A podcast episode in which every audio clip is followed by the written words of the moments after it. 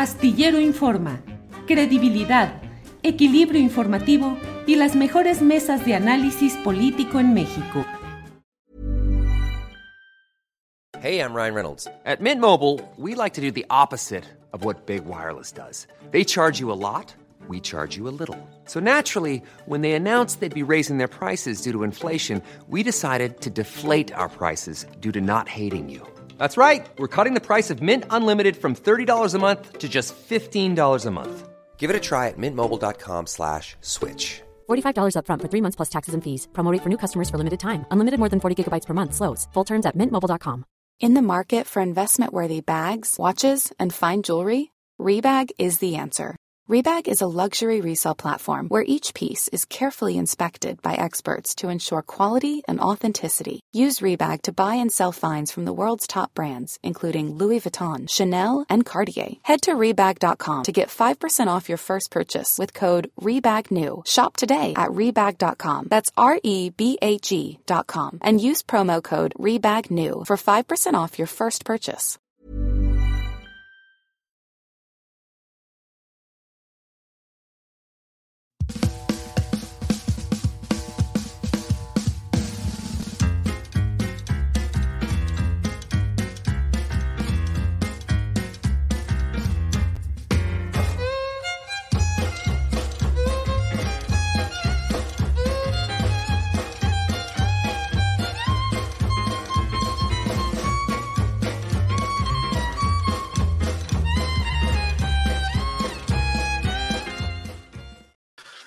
La una de la tarde con un par de minutitos más. Le ruego disculpe esta tardanza. Ya sabe usted que en la Ciudad de México siempre los horarios se complican, todo es eh, más complicado que de costumbre. Y bueno, pues en ese sentido andamos aquí en esta información de este día. Les agradecemos que estén con nosotros en este miércoles 7 de febrero de 2024, miércoles 7 de febrero, y hay muchas noticias, muchas cosas interesantes que vamos a ir compartiendo.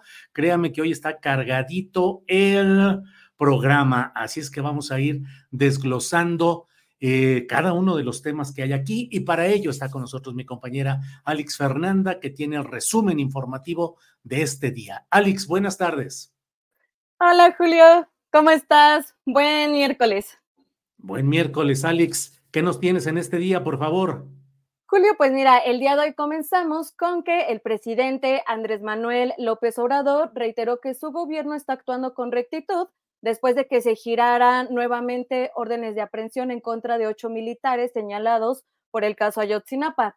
Y es que el día de ayer, abogados de estos militares señalaron que hay una persecución política desde la Secretaría de Gobernación los abogados anunciaron que esta semana van a presentar tres o cuatro eh, denuncias penales en contra de servidores públicos.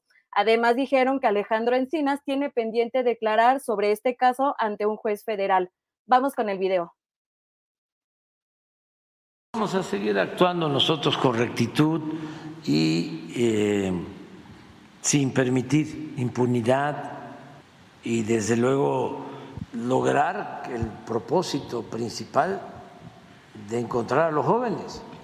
Es que desde que eh, inició la investigación la torcieron a propósito si se lleva a cabo esta, o si se presenta esta denuncia en contra del exfuncionario y del hoy funcionario, ¿se va a apoyar en la defensa? Pues. Sí, es que ya no hay este, eh, fabricación de delitos,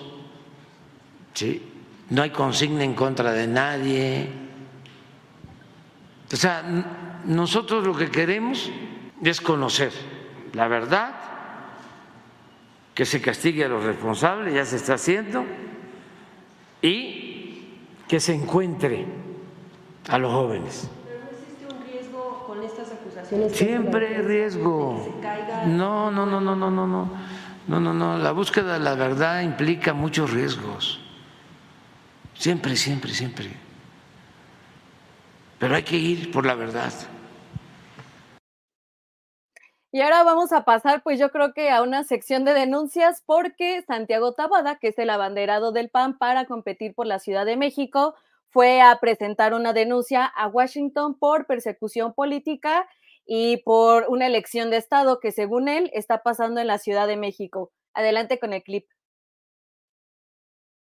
Estamos aquí en la Comisión Interamericana de Derechos Humanos porque venimos a denunciar la elección de Estado y la persecución política en la Ciudad de México. Esta persecución política de la que hemos sido objeto del espionaje que ya anteriormente hemos denunciado, pero sobre todo venimos a denunciar la nueva andanada que prepara la Fiscalía General de Justicia de la Ciudad de México contra la oposición en la Ciudad de México. Se ven perdidos en la ciudad y van a utilizar todo el aparato de Estado. Y Oscar Miranda, que es el secretario nacional de promoción y defensa de los derechos humanos, también fue a Washington a presentar una denuncia ante la Comisión Interamericana de Derechos Humanos contra el gobierno federal de México. Escuchemos el motivo. Para presentar esta denuncia para que esta Comisión Interamericana de los Derechos Humanos designe o determine la responsabilidad del gobierno de Morena ante las grave, la grave crisis de los derechos humanos. Hay una grave crisis determinada por la falta de acción de este gobierno de Morena y lo que estamos pidiendo es que se determine la responsabilidad de este gobierno y este y este es el momento en el que tenemos que hacerlo. En otras noticias, a través de un video compartido en sus redes sociales, el gobernador Samuel García anunció que el día de hoy tenía una cita en la Suprema Corte por el juicio político que hay en su contra. Vamos a escuchar qué dijo.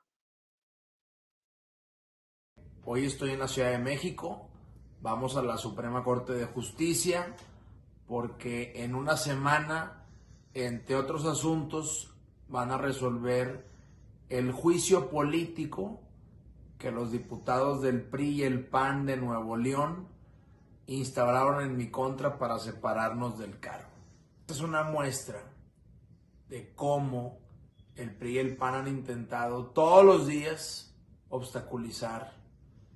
Es la primera vez en la historia del Estado de Nuevo León que se intenta destituir un gobernador al año de haber llegado. Tienen pavor de lo bien que nos ha ido, Pasando a otro tema, la mañana de este miércoles fue asesinado el director de Desarrollo Social del Ayuntamiento de Fresnillo, Zacatecas, Juan Pérez Guardado, identificado como cuñado de Ricardo Monreal. La víctima estaba trabajando cuando aproximadamente a las 9.30 horas hombres armados en una motocicleta le dispararon. Peritos del Instituto Zacatecano de Ciencias Forenses ya abrieron una carpeta de investigación correspondiente. Toda la información la pueden encontrar en el portal julioastillero.com. Y ya finalmente, el empresario y expresidente de la Confederación Patronal de la República Mexicana, Gustavo de Hoyos Walter, anunció que será postulado como candidato a diputado federal por Movimiento Ciudadano. A través de su cuenta en X dijo que él aceptó la invitación del Partido Naranja porque la construcción de un México ganador, así lo dice en sus redes, es responsabilidad compartida de la ciudadanía y de la clase política. También otro de los destapes eh, para la Cámara de Diputados por Movimiento Ciudadano fue de Claudia Ruiz Maciú.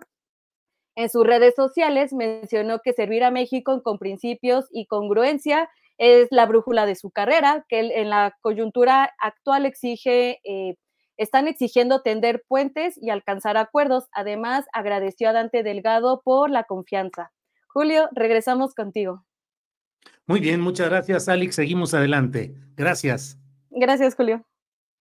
Bien, es la una de la tarde con nueve minutos, una de la tarde con nueve minutos. Mire, el viernes pasado fue un viernes muy intenso porque tuve, entre otras, una entrevista con Alberto Escorcia sobre redes sociales, granjas de bots, que generó muchas uh, polémica, comentarios, enojos, descalificaciones. Y luego tuve una entrevista con Anabel Hernández, eh, que pues la verdad también generó mucha polémica y mucha atención. Lleva más de 600 mil vistas en YouTube y tuvo una amplia reproducción en las redes sociales.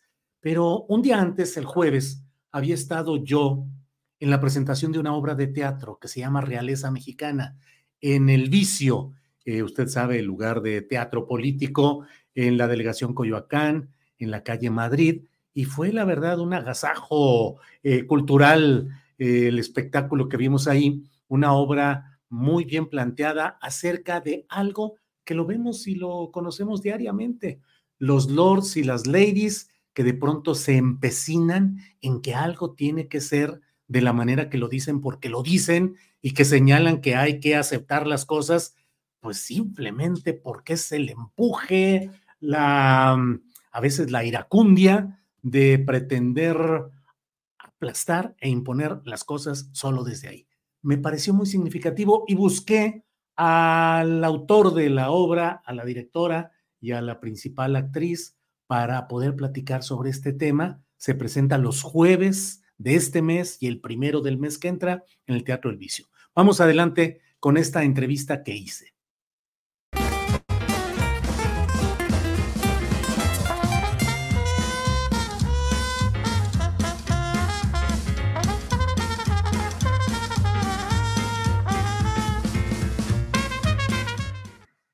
Bien, pues la pregunta es, ¿cuál es la realeza mexicana? La realeza. Usted sabe, nuestros adorables lords y ladies. En el uh, Teatro Bar El Vicio están presentando una obra de teatro de Telón de Boca, una agrupación teatral que presenta una obra escrita por Lenin Calderón, dirigida por Marta Luna, y con la participación como actores y actriz de Miriam Calderón, Cuauhtémoc Duque, Carlos Herrera y Pedro Márquez.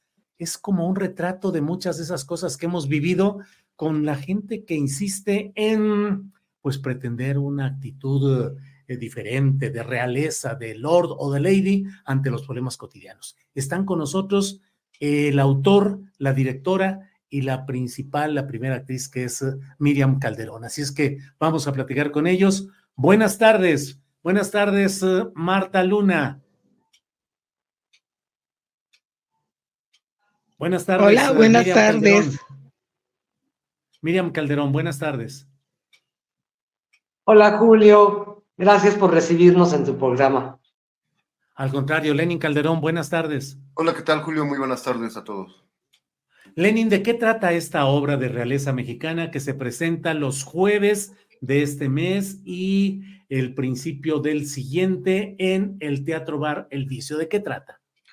Bueno, mira, es una obra que consta de seis cuadros, todos ellos en tono de sátira, cada uno de ellos inspirado a su vez en diversos casos de famosos, de lords y ladies, esta carne de cañón de la fama de las redes sociales, y que la gente, bueno, pues los conoce porque se han vuelto virales. Cuando vean nuestro espectáculo van a identificar por ahí alguno, alguno que otro caso. El tema central de la obra es la pérdida de control de, los hombres y las mujeres, que, ya les decimos lords y ladies, ya, ya un término genérico, que pierden el control en, lugares públicos debido a situaciones que, que, que realmente tienen poca relevancia, poca importancia, como ponerse un cubrebocas, como ganar la fila en, la cola, como pasar un semáforo. Entonces, este es el tema central que a su vez está aderezado por diversos temas que son relevantes de nuestra sociedad, como, como lo es la comida mexicana, la equidad de género, el albur, la violencia al volante, las convenciones invisibles que, que, son esas barreras que dividen la ficción del público, ¿no? Que dividen nuestros juegos y nuestros espectáculos del público, la ficción dentro de la ficción. Hay varios subtemas que, que, tocamos en esta puesta en escena. Eh, nuestros adorables realeza mexicana, nuestros adorables lords y ladies. Entonces, más o menos de eso va un poquito, Julio, lo que, lo que los invitamos a, presenciar en el Teatro Vicio estos jueves de febrero. Gracias, Lenin. Marta Luna, ¿qué te llevó a dirigir esta obra? ¿Qué encontraste? ¿Qué propone? ¿Qué es lo importante de esta obra, Marta? Pues leí unos escritos sobre los psicólogos y psiquiatras de que ahora la violencia inmediata se da a todas partes. Entonces, eh, cuando un lord, una ley se altera por algo, llega a esos puntos climáticos y me pareció muy interesante porque uno lo vive, ¿no? Cuando quiere salirse con la suya, te vas alterando cada, cada vez más, cada vez más, hasta que explotas. Bueno, me gusta toda la psicología. Por supuesto, el teatro político me gusta mucho, pero este, la parte psicológica también. Entonces estos personajes con cosas muy cotidianas, con situaciones muy simples y sensibles, eh, logramos que se desquicien. y pues yo lo veo en la calle, en mi trabajo, en todos lados, todo el tiempo. Como una ansiedad, como una enfermedad. Tomar de la realidad. Sí, es como una enfermedad, tomar de la realidad situaciones que escribió Lenin, de cosas que han sucedido y llevarlas al teatro acompañadas, bueno, con música mexicana, con colorido, con buen ritmo y, con el interés o el objetivo de que aparte de que la gente se entretenga y disfrute o se divierta, pues dejar un poco de reflexión sobre algo de eso tenemos todos, de querer salir con la suya pasando por quien sea y por lo que sea. Entonces me parecía un buen ejemplo para reflexionar. Bien, gracias Marta. Eh, Miriam Calderón, ¿qué le decimos a la gente que escucha este programa? ¿Qué es lo que plantean los cuadros, los actores, los diálogos? ¿Qué van a encontrar en esta obra de teatro? Julio, después de, de, hacer cabaret político con encabronados, eh, pensamos que eh, es muy importante decir esas cosas, pero platicando los tres, seamos bueno, y como, como personas individuales, no metidas en el rollo político, digo, yo sé que todos tenemos algo político y, nos movemos así, pero eh, ¿cuál es la actitud del ciudadano como comunidad? ¿Qué está pasando? Entonces platicábamos justo eso, de que cada quien va por lo suyo, yo, yo, yo, yo, yo, y estos sistemas eh, actuales hacen que la gente vaya en su teléfono y en su proyecto y en su plan, nunca voltea a ver al de al lado, cómo está el de al lado, si puede pasar, si es uno por uno, si es con una sonrisa, si es con educación nada más, pero uno por uno. Y entonces nos reíamos mucho de que hay mucho candallita que se come los camarones en algún, en algún buffet. Oímos una, un comentario como ese, ¿no? No pensar en el otro, entonces, en esta apuesta hay una frase que escribe Lenin que me parece que es muy buena, que son bocetos para observar qué tanto hay de nosotros en ellos, ¿no? No verlos como a mí nunca va a pasar, ¿no? Saber cuántas veces nos ha pasado, en a, qué minuto hemos estado y qué suerte tal vez hemos tenido que nadie saca un teléfono, ¿no? Claro. Hemos, hemos al público, perdón, y hay, más que se sienten lords y ladies alguna vez en su vida que los que no. Gracias. Eh, Lenin, tuve la oportunidad que mucho valoro de haber estado en la primera eh, presentación de esta obra y la verdad es que la gente estaba muy contenta de la representación. Había eh, las bromas sobre el, escrito en el cual había situaciones chuscas, pues la gente eh, se reía de lo que allí estaba sucediendo en diálogos que a veces parecen muy repetitivos o llevando al absurdo de las posiciones de las autoridades o de quien tiene un cierto poder y trata de impedir o de ganar algunas cosas. Pero en el fondo, yo no sé si quienes salimos de ahí nos sentimos verdaderamente retratados con mucho de ese estilo en el cual eh, el ritmo de la sociedad actual nos lleva a tratar de ganar, de agandallar, de sobresalir a como de lugar, conseguir lo que sea a costa de lo que sea. Lenin. Pues efectivamente va por ahí la cuestión, ¿no? Eh, tenemos a los ladies y los lords ahí en YouTube, pero yo creo que están más cerca de lo que, de lo, de lo que pensamos a veces. En nuestro caso, ya te digo, son seis cuadros los que presentamos uno de ellos está inspirado en un, en un, en un, evento que, que, nos sucedió efectivamente a la maestra Marta Luna, a mi hermana y a mí en el teatro. Tú que ya viste, tú que ya viste nuestro espectáculo, bueno, pues es, es el caso de Lord Hamlet. No voy a spoilearlo, pero, pero efectivamente nos sucedió algo así. Entonces, esa es, esa es una cuestión con, esta problemática social, digamos. Está ahí en las redes, pero también está en las calles y más allá puede estar dentro de nosotros. ¿Por qué? Pues por lo que platicaba un poquito, Miriam, el, ritmo de vida, el estilo de vida el, que llevamos en, nuestras sociedades, no solamente en la sociedad mexicana, ¿no? Esta cuestión de estar todo el tiempo con prioridades, todo el tiempo con, con, el tiempo medido, todo el tiempo con proyectos que terminar, todo el tiempo hay que ir a recoger a los niños a la escuela, todo el tiempo hay que llegar a algún lugar. Entonces, eso de pronto nos hace que creamos que nuestra prioridad es la que realmente tiene, tiene el primer lugar dentro de la jerarquía y a veces nos olvidamos que toda la gente también tiene prioridades muy similares. Entonces, es una cuestión ahora sí que junto con pegado, es parte de nuestra sociedad y bueno, pues también es parte del ser humano, pues el ser humano es, es un animal muy territorial también. Bien, gracias. Marta Luna, eh, con estudios, con maestría en dirección de, de escena en radio, teatro y televisión. Eh, ¿Qué tan difícil es montar un teatro con un mensaje político y social en estos tiempos tan complicados, tan polarizados, tan dados precisamente a que haya el desdén por cierto tipo de producciones que te hagan pensar y reflexionar sobre tus problemas personales y sociales? Marta. Pues yo pienso que ya hay que hacer una mezcla porque realmente la gente no quiere ir a ver sufrir a la gente, ni verse así simplemente retratada en una obra realista. Por eso ahora se están utilizando pues todos los géneros, varios estilos en la misma obra. No es el primero, hay varios, varios casos de, de este tipo de teatro donde puede ser irónico, mordaz, eh, hacer una sátira de nuestros propios problemas, Brecht siempre decía que eh, es mejor reír para poder aprender. Entonces, es, es, un poco eso, buscarle también, ya sea o, o lo simpático o lo colorido o las coreografías que apoyen este tipo de personajes que son tan castigados, ¿no?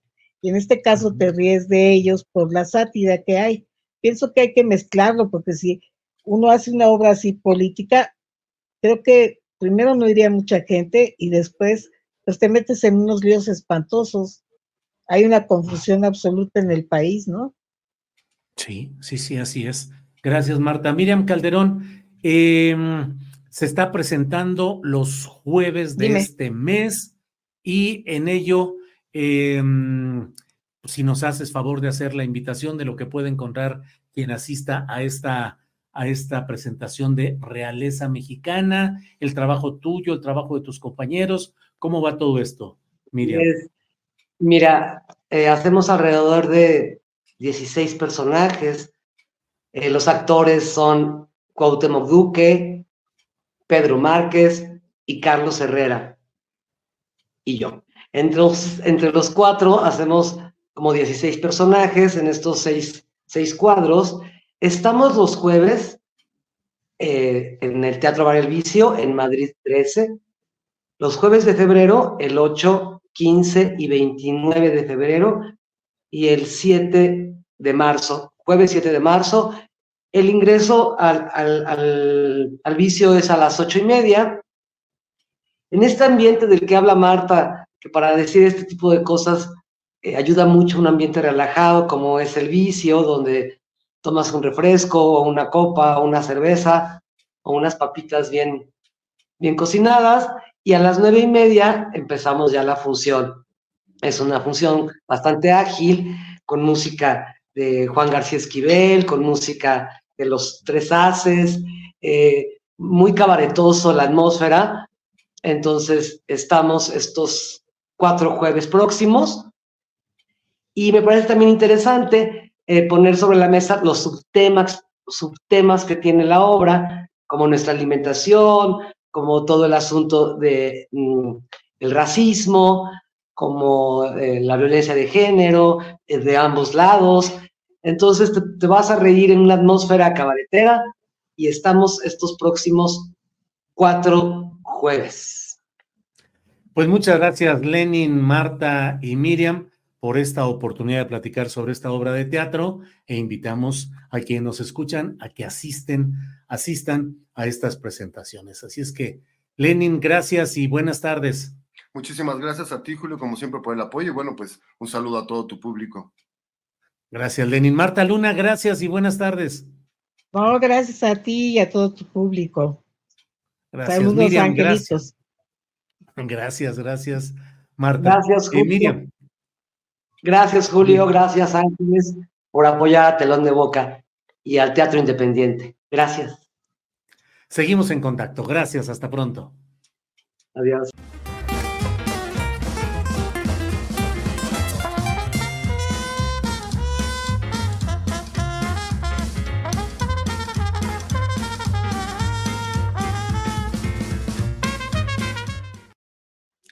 Bueno, pues déjeme, digo, le recuerdo que la obra está los jueves en el vicio, los jueves de este mes y el primer jueves del mes uh, próximo, Realeza Mexicana. Bueno, ahora sí déjeme entrarle a los temas políticos que están pero bien moviditos, esa es la verdad. Eh, hay muchos asuntos que creo que es necesario que vayamos comentando, platicando, porque constituyen, pues digamos, es como la crónica diaria de este proceso en el cual se va entrando, que cada vez va a llevar a, mayores complicaciones. Mire, hay este video, lo presentamos uh, ayer martes con Carolina Rocha, pero vea usted la conducta, la actitud de los llamados Mac Juniors, los MC Juniors, que son particularmente Samuel García, el gobernador de Nuevo León, Samuel Maines, el muy declinante y muy rezagado candidato presidencial de MC, pues que ya les gustó andar en el cotorreo y en la vacilada, la carta blanca y compadre y el desmadre y no sé qué tantas cosas, en cuestiones que deberían ser de mucha profundidad y de mucho cuidado porque están en una campaña por la presidencia de la República. Veamos esta escena que es en un palco de un estadio deportivo con un grupo que pretende tomar las riendas del país y que ya tiene el gobierno de Nuevo León. Veamos. Yo creo que los del INE son americanistas. No, no.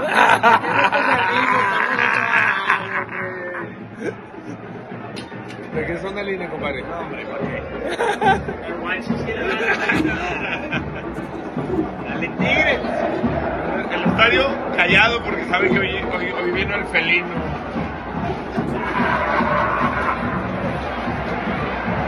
Pato, mi pato, ¿de qué eres? ¿De qué equipo eres? Tigre. Ay, ay, ¡Tigre! ¡Tigre!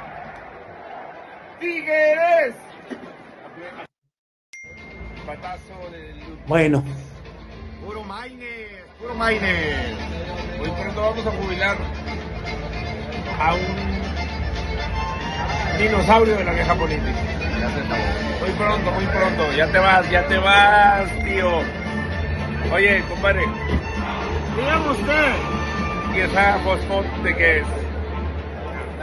La fosfotigre. Mira mi ma, mira mi ma. Ay, papitas. Oye, hermano. Ay, compadre. La mejor de las noches. Ahorita remontan los Vamos a números. hacer. Samuel, que le pongan una multa, multa, multa, multa, multa por tramposos, multa. Venga, Guillón. Una multa del INE. Oye, compadre, compadre. Distrito 21. Norte Nuevo León, arriba.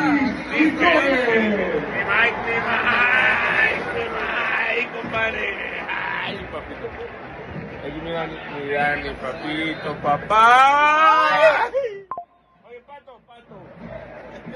Ya, Corleone, el, el presidencial ya le dice Corleone en, en historias de Instagram. Mi pato, mi pato. Saludos a Beltrones. ¡Ay, papá! Te la vas a. ¡Hasta Sonora! Bueno, digo, no es que haya una cuestión moralina, cada quien tiene derecho a festejar y a reunirse y a expresarse como desee en la intimidad, con un grupo de amigos, con cervezas, con bebida alcohólica. Bueno, de- desde luego, todos lo hacen, todos lo hacemos, todos los haréis, pero aquí lo difunden y está esa expresión que está salpicada de detalles políticos de un grupo, una pandilla, una, un grupo que pretende controlar al país, pretende gobernar al país y que tiene ya puestos de gobierno. Pero mire, aquí hay esta parte final en la cual ha generado, pues, ¿qué le digo? Las reacciones de inmediato de Manlio Fabio Beltrones, el político de la vieja escuela del PRI, todo un dinosaurio, pero cuyos coletazos ahí van. Veamos nada más este pedacito en la referencia a Beltrones. Mi pato, mi pato. Saludos a Beltrones. ¡Ay, papá! ¡Te la vas a. Sonora! ¿Por qué? Pues porque ahí está Ernesto de Lucas, que es el candidato de MC para senador por Sonora, y Manlio Fabio Beltrones está buscando también esa misma posición. Eh, hay otros aspectos muy criticables de, de la historia de Manlio Fabio Beltrones. Hemos señalado aquí lo relacionado con los depósitos de millones de dólares en Andorra, el hecho de que va él para senador, su hija Silvana, que hoy es senadora, ahora va para ser candidata a diputada federal en una lista, en un lugar preferente. Eh, hay muchos temas ahí de los cuales hablar, pero se van por esta frivolidad y mire usted lo que les responde el coletazo del dinosaurio tricolor. Mire usted lo que está ahí eh, en este mensaje que envía, déjeme ver, aquí hay, espérame tantito, en este mensaje que envía. Dice, no hay vieja o nueva política, lo que hay son buenos políticos o malos políticos. Pobre Nuevo León, pena MC, ya estará sobrio luego de que hubo otra respuesta. Pero hay otro tuit que está por ahí, en el anterior, en el cual Manlio Fabio Beltrones habla exactamente de esto. Dice Manlio Fabio Beltrones, no se puede gobernar o hacer política desde una borrachera de poder o alcohol. Siempre ha dado malos resultados. Eso lo sabe Dante Delgado. Espero no estén usando drogas más duras y descuiden a sus familias. Sas, mano, borrachera de poder o de alcohol. Eso lo sabe Dante Delgado. Recuerden que Dante Delgado tuvo una borrachera de poder en Veracruz cuando era el virtual gobernador eh, como secretario general de gobierno, dado que el titular de la gobernatura se la pasaba en la displicencia y le dejaba el control del Estado a Dante Delgado. Y eso le llevó incluso a la cárcel, en un proceso del cual salió bien, pero estuvo en la cárcel. Espero no estén usando drogas más duras y descuiden a sus familias. Sans mano seco el mensaje que envía en este tema este personaje. Y luego las reacciones de las cuales ya hemos estado dando cuenta otros tweets que se han colocado ahí. Eh, viene uno de ellos, por favor. Dice en este terreno, dice Jorge Álvarez Maínez, la gran diferencia es que mientras yo puedo salir a la calle y asistir a los estadios, usted y la vieja política quebraron al país desde los restaurantes y antros más lujosos de México y el mundo. Póngale hora y fecha y nos vemos en el antidoping y ya que le habla a Dante, lleve a su dirigente nacional y a toda su pandilla. Que disfrute esta campaña porque será la última. Saludos. Bueno, pues eso es lo que están en este intercambio de opiniones, de tweets, que francamente, pues a mí me parece que no hay una postura en la cual pueda celebrarse que haya realmente una nueva política con este espectáculo y estas cosas que estamos viendo con los eh, MC Juniors, con los eh, y el cotorreo y la vacilada. Y el propio Álvarez Maínez, que es oriundo de Zacatecas, pues también metiéndole ahí al, al tono norteño exagerado, así para, vale, horro todo esto. Y le dice a, a, Beltrones, dice, ¿te va qué? Nos la vas a... Y se queda hasta ahí. Bueno, pues política de la buena, la nueva política frente a la política anterior, según la versión que emplean estos personajes. Em, dije Samuel Maines, me dicen, ay, perdón, perdón, em, no dije, no, no, Samuel Maines no, eh, Jorge Álvarez Maines, Jorge Álvarez Maines, Jorge Álvarez Maines, candidato a la presidencia por parte del movimiento ciudadano. Bueno, pero mire, vamos a pasar a otro tema que también está muy caliente. Ha sido asesinado hoy en Fresnillo el director de Desarrollo Social del gobierno municipal. eh, Juan Pérez Guardado. Juan Pérez Guardado, director del estratégico cargo de la Secretaría de la Dirección, pues, de Desarrollo Municipal de Fresnillo. Fue asesinado hoy a tiros. Eh, él es hermano, era hermano de, de la esposa de Ricardo Monreal, María de Jesús Pérez Guardado, y trabajaba en el municipio de Fresnillo que preside, tiene licencia, pero preside Saúl Monreal. Saúl Monreal que aspira a ser candidato al Senado por Morena, en un estado, Zacatecas, que ya antes gobernó su hermano Ricardo y que ahora gobierna otro hermano, David. Híjole, qué cosas son las que ahí se van manejando. Y mire, en este municipio de Fresnillo, presidido, le digo, tiene licencia Saúl Monreal porque está buscando la candidatura de Morena al Senado, pero en ese municipio, en lo que va de esta administración, ve usted el número de asesinatos que se han dado. Ahí tenemos la lista. Vea usted el titular del rastro municipal, el secretario de Seguridad, el secretario de Desarrollo Urbano, dos trabajadores de limpia y el secretario o director de Desarrollo Social Juan Pérez Guardado.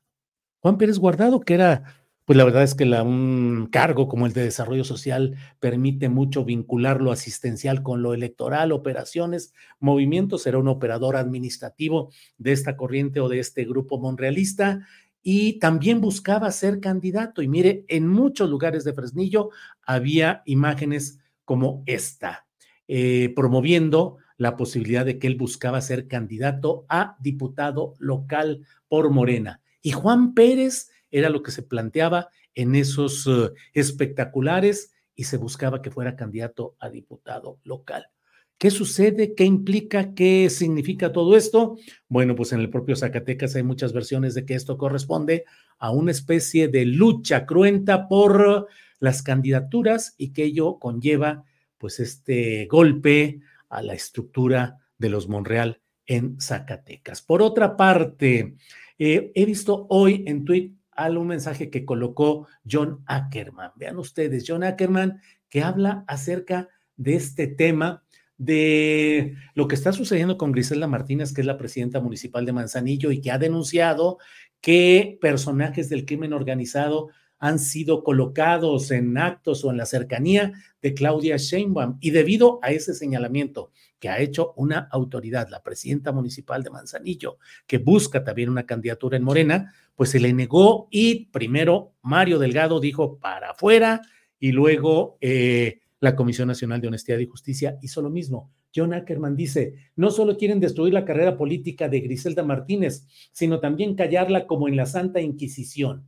Dice Ackerman, a los comisionados de la Comisión Nacional de Honestidad y Justicia, Sacil Carreras, Vladimir Ríos, eh, Alex Viedma, eh, Vivanco Eloísa y Donají Alba, les falta revisar el artículo sexto de la, y déjeme ver, ahí vamos, eh, qué es lo que sigue.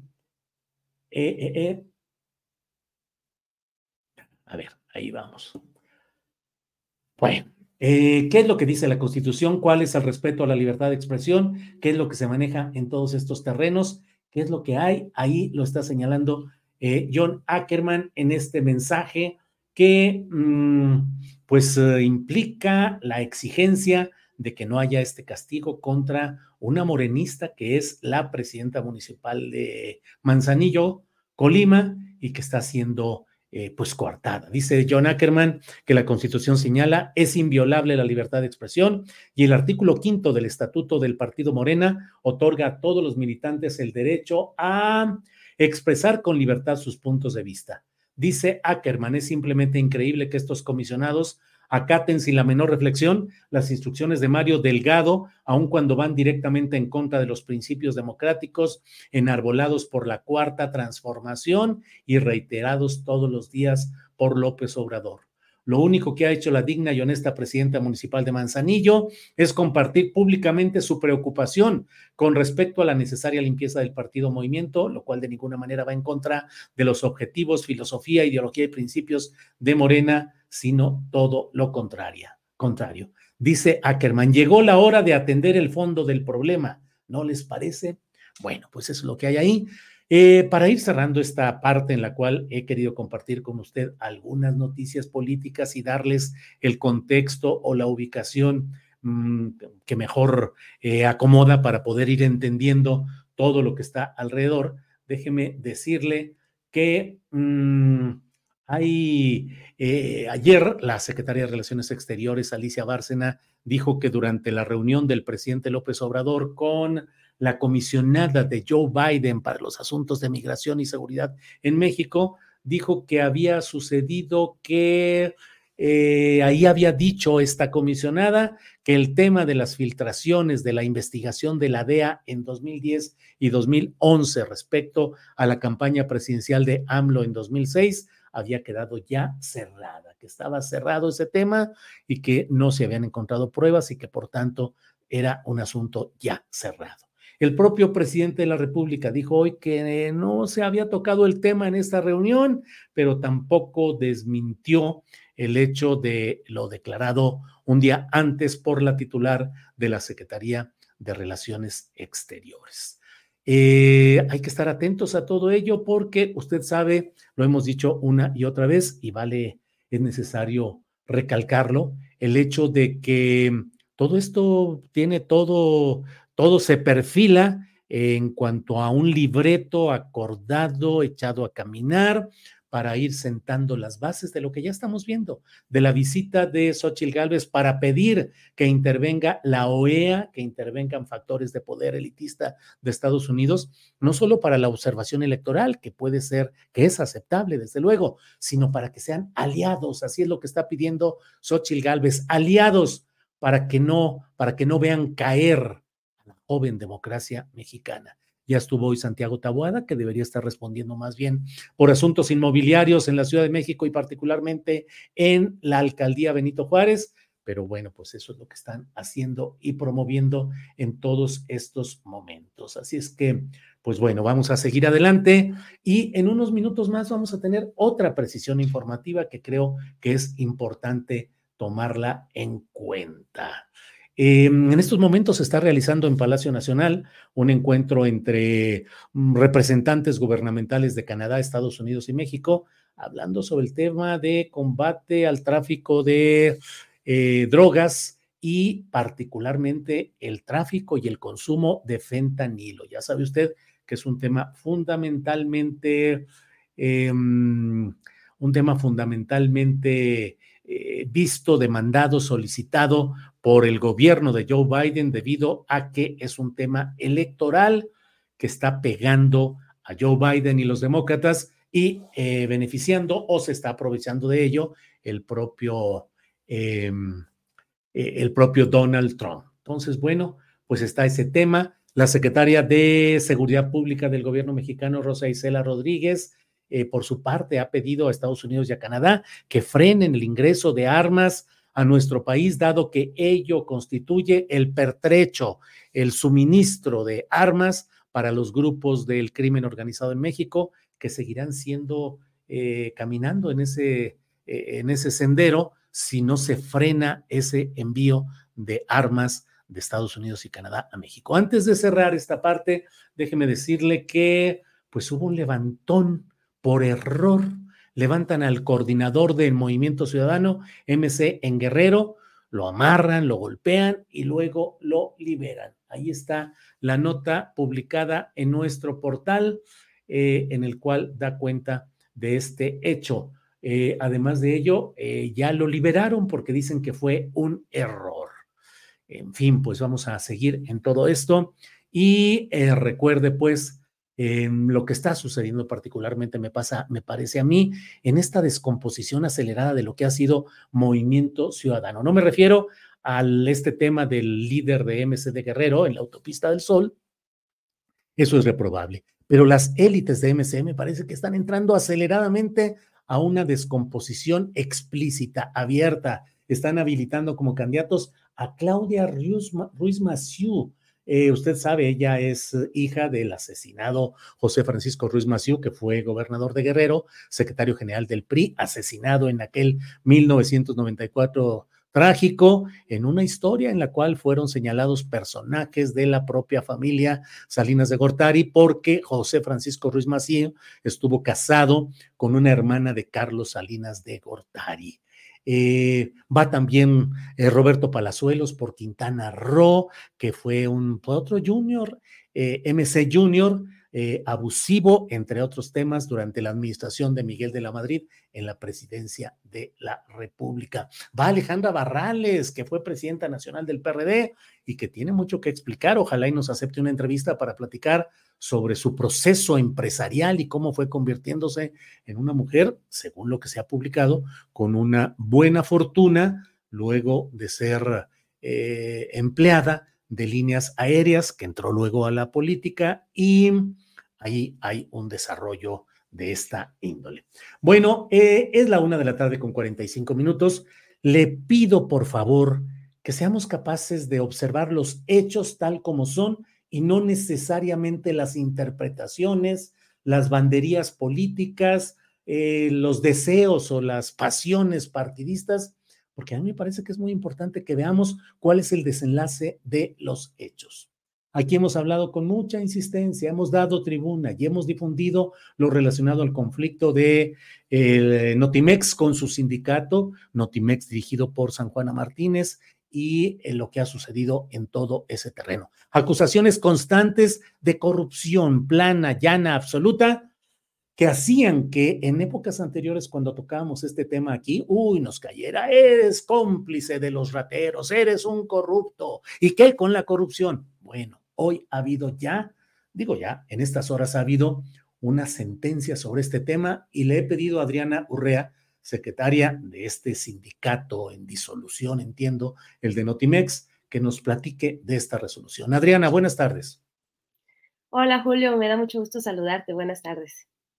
Gracias, Adriana. ¿Cuál es la noticia judicial eh, correspondiente a las acusaciones de corrupción contra ti? Mira, pues finalmente tenemos buenas noticias porque teníamos pendiente una resolución de los tres procesos que yo tenía o que se abrieron en mi contra eh, sobre el más llamativo que era el de desvío de recursos. Hay que recordar que la administración, eh, la dirección a cargo de San Juana Martínez abrió una carpeta administrativa que inició en la función pública desde el año 2019, poquitos meses de, perdón, desde el año 2020, poquitos eh, meses después de que estallamos la huelga. Eh, y ellos consideraron que al ser una falta administrativa grave tendría que ser turnada al Tribunal eh, Federal de Justicia Administrativa en su momento, en el año 2022, en febrero del 2022, el tribunal eh, consideró que yo había cometido esa falta y hay que recordar que fue un caso de desvío de recursos por 2.416 pesos. Y en su momento el tribunal me condenó a pagar esa cantidad y a suspenderme de mi cargo por 30 días. Eh, nosotros apelamos esa resolución en el mismo tribunal, pero el tribunal la confirmó. Nosotros interpusimos un juicio de amparo directo eh, tras esa resolución y el amparo fue favorable a nosotros y se pide al tribunal emitir una nueva sentencia, de tal manera que lo que acabamos de recibir hace unos días es la notificación de que el tribunal revocó esa sentencia en donde sí se me condenaba o se eh, decía que sí había cometido la falta administrativa de desvío de recursos y entonces se revoca y se queda sin efectos porque consideran que hubo eh, que jamás se cometió el delito una vez que nosotros eh, dimos los argumentos de por qué no se constituía el delito o la falta administrativa de desvío de recursos. De esta manera, Julio, eh, que quedan ya todos los procesos que se interpusieron en mi contra que, le, que, reitero, fueron tres, dos administrativos y uno penal, quedaron completamente desechados, eh, tirando el argumento de que nosotros habíamos cometido corrupción eh, y que teníamos eh, delitos por estas actividades ilícitas. Las autoridades están nuevamente diciendo que no hay nada que perseguir, que soy inocente, como siempre lo argumentamos, y esto nuevamente reitera nuestro argumento de que nosotros éramos víctimas de una persecución política porque estábamos al frente de la huelga en la Agencia de Noticias del Estado mexicano. A casi pues cuatro años de esta historia sabemos el desenlace y bueno, pues afortunadamente también conocemos las resoluciones de las autoridades. Bien, Adriana, ¿hay todavía algún espacio para que la parte acusadora recurra todavía ante otra instancia o ya es un caso cerrado? No, ya sería un caso cerrado. Además, déjame decirte una cosa. Em, de acuerdo a todo el expediente administrativo como se, como se constituyó, eh, lo que hubiera tenido que pasar es que yo em, en, esta, en este proceso, como era un, el, hay que recordar, los 2.400 pesos fueron de unos viáticos que se me dieron eh, para hacer una cobertura, yo como reportera, a una cobertura al presidente Andrés Manuel López Obrador en el año 2019. ¿Qué hubiera tenido que pasar normalmente sin este proceso? Que al momento de que hubiera una liquidación, que fue cuando me corrieron, si yo no reportaba esos viáticos, entonces de la liquidación se me descontaba ese dinero. Déjame de que el proceso ya queda concluido. Además, en este proceso de liquidación que tuvimos ahora el 29 de diciembre pasado, eh, de la cantidad que a mí se me dio de mi liquidación, se descontó la cantidad incluso que quedaba pendiente. Es más, me descontó una cantidad mayor que no me supieron explicar, se me descontaron un poco más de 5 mil pesos no, no supieron a qué correspondía. Y yo dije, bueno, pues lo que yo había quedado pendiente eran 2.400 pesos, pero bueno, ahorita me están descontando casi el doble, está, eh, no sabemos a qué corresponda, pero bueno, ya habría quedado, digamos, al lado ese pendiente, si es que hubiera, ya no habría elementos para poder continuar con ese delito. Ahora, lo, lo fundamental de esto es que el delito como tal, el delito como tal o la falta no se, no se justificaba el desvío de recursos considera o hubiera considerado que yo misma hubiera solicitado ese dinero y que yo lo autorizara para mi beneficio. Y yo no tenía esas facultades, yo era reportera de a pie, que a mí me asignaron una cobertura, yo no me la asigné, mis superiores me la asignaron, ellos solicitaron los recursos para mi trabajo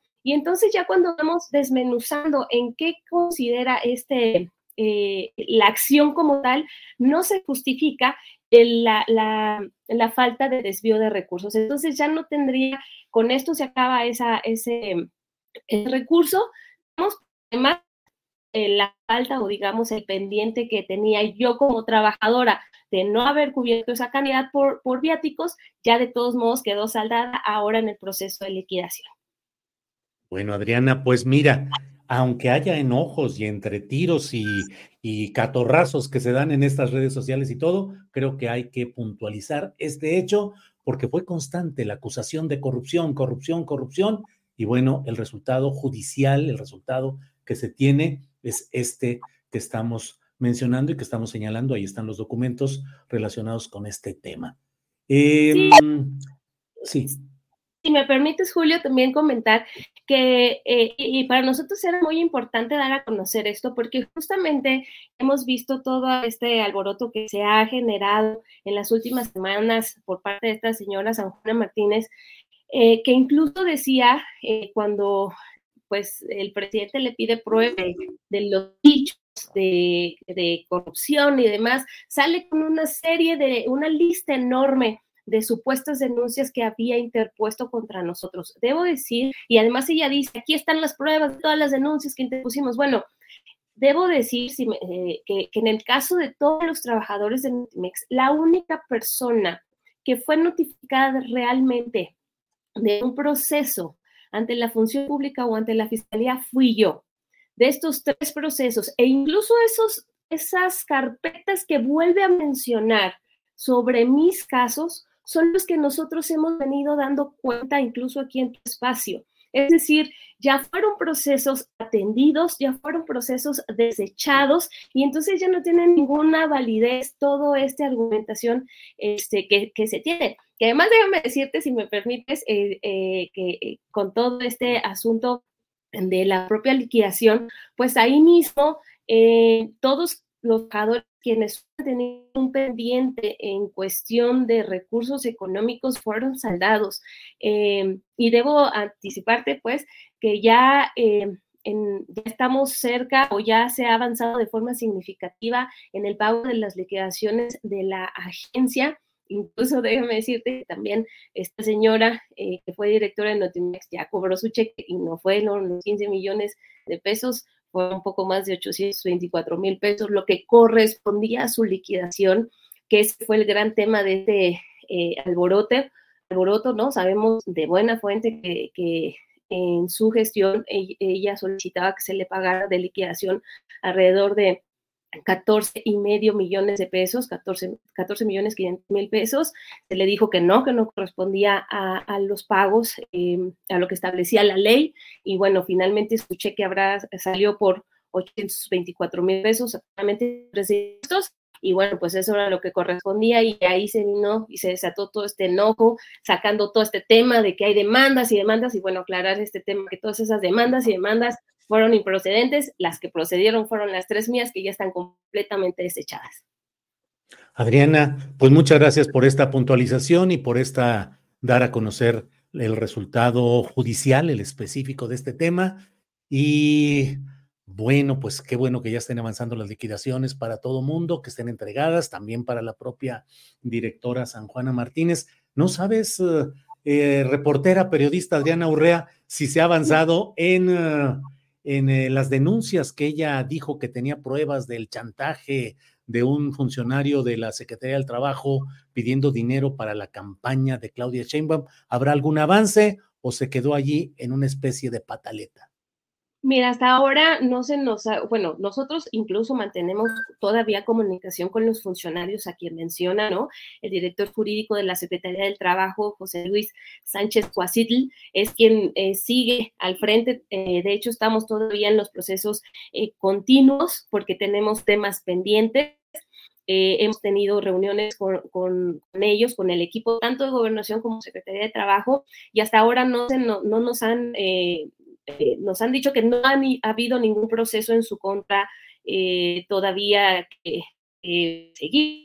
Eh, se ha entendido bien que esto no fue así, ¿no? De hecho, es importante que recordemos que el director administrativo em, que llevó la última parte de este proceso por parte de Notimex, el señor Carlos Peñalosa, él salió a desmentir que es a quien eh, San Juana Martínez decía, bueno, se lo pidieron a mi director administrativo. Él salió a desmentir esta situación porque no se presentó y bueno, hasta ahora los directivos no nos han hecho, eh, y platicamos, pues, ¿no? Es un tema que, que sí sabemos cómo, cómo están, nos actualizamos en el asunto, no nos han eh, informado de que ya les haya llegado algún requerimiento para ningún proceso.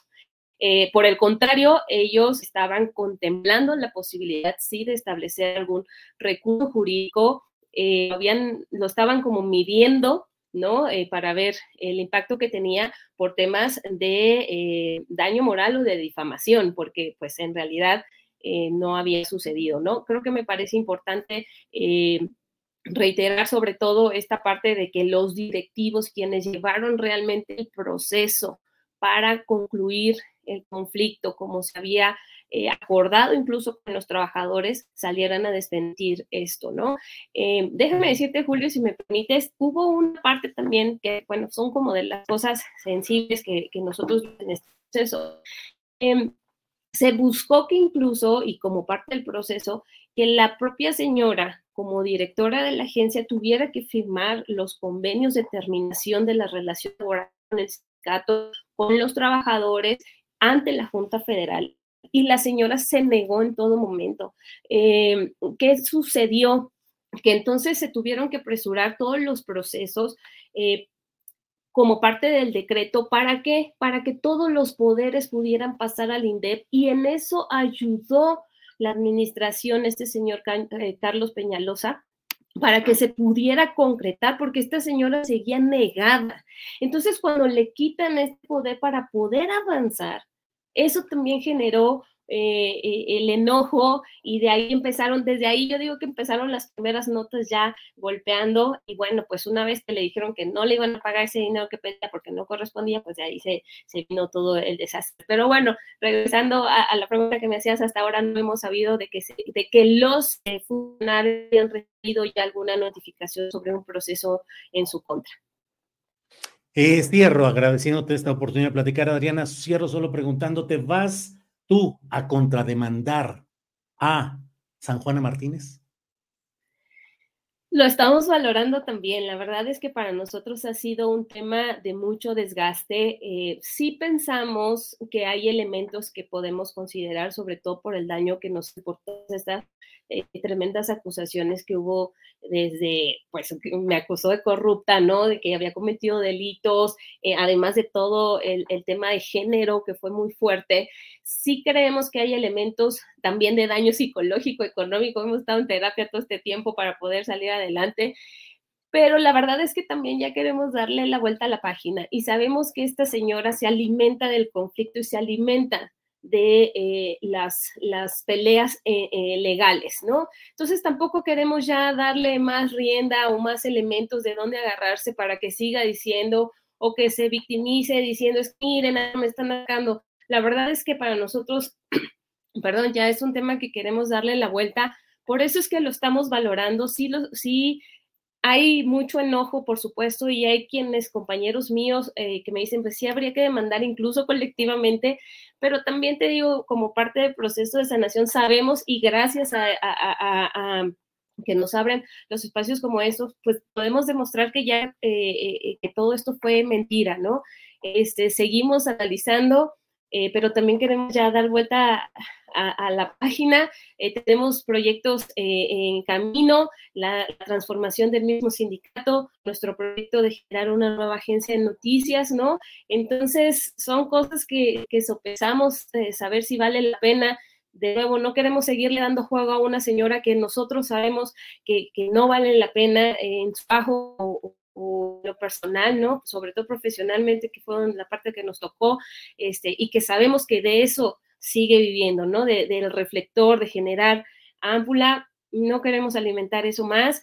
Eh, ya les estaremos diciendo al final qué, determinamos si procedemos o no procedemos, porque bueno, eh, ha sido muy doloroso también y ya eh, es parte de nuestro, de, de, este proceso de sanación poder soltar y decir, bueno, pues hay justicia divina, sí creo yo una justicia divina y bueno, llegará en su momento.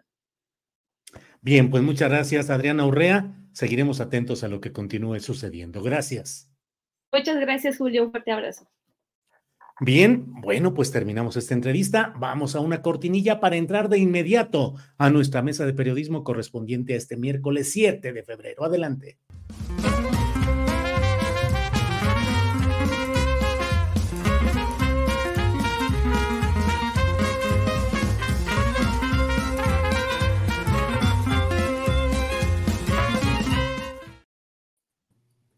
Bueno, pues ya estamos aquí puestos y enos aquí con Federico Bonazo, a quien saludo con el gusto de siempre. Federico, buenas tardes. Qué gusto, Julio, Daniela, Arturo, un gusto estar con ustedes. Gracias. Está por aquí también don Arturo Cano. Arturo, buenas tardes. Muy buenas tardes, Julio, Daniela, Federico, a todos, eh, a todas las personas que nos siguen por aquí. Este, les pido una eh, que sean, este, que celebren la paciencia que Julio Astillero ha demostrado en, las, en los últimos días, este, una realmente envidiable en, todos los debates que ha sostenido en las, en las redes sociales y aquí, aquí en este espacio. Entonces, es de reconocerse. Órale, gracias Arturo Cano, eres muy amable. Daniela Barragán, buenas tardes. Hola Julio, muy buenas tardes. Saludos Federico, Arturo, a todos los que nos están viendo y sí, Vaya lecciones eh, de periodismo que nos sigues dando, Julio. Esa entrevista, sé que ya pasaron varios días, pero sí es como para una clase en, en las aulas de periodismo, oye. Pero si, apenas fue, pero si, apenas fue, el viernes, Daniela. Lo que ocurre es que suceden tantas cosas y de manera tan vertiginosa que, que, se, que, nos parece que ya pasó hace mucho, pero pues realmente Hiring for your small business? If you're not looking for professionals on LinkedIn, you're looking in the wrong place. That's like looking for your car keys in a fish tank. LinkedIn helps you hire professionals you can't find anywhere else, even those who aren't actively searching for a new job but might be open to the perfect role. In a given month, over 70% of LinkedIn users don't even visit other leading job sites. So start looking in the right place. With LinkedIn, you can hire professionals like a professional. Post your free job on linkedin.com slash people today. Burrow's furniture is built for the way you live. From ensuring easy assembly and disassembly to honoring highly requested new colors for their award-winning seating, they always have their customers in mind. Their modular seating is made out of durable materials to last and grow with you. And with Burrow, you always get fast, free shipping.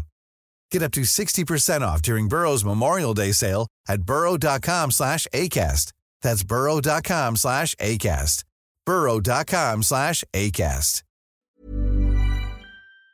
El viernes pasado y, y lo- los debates que han seguido en estos días. ¿no?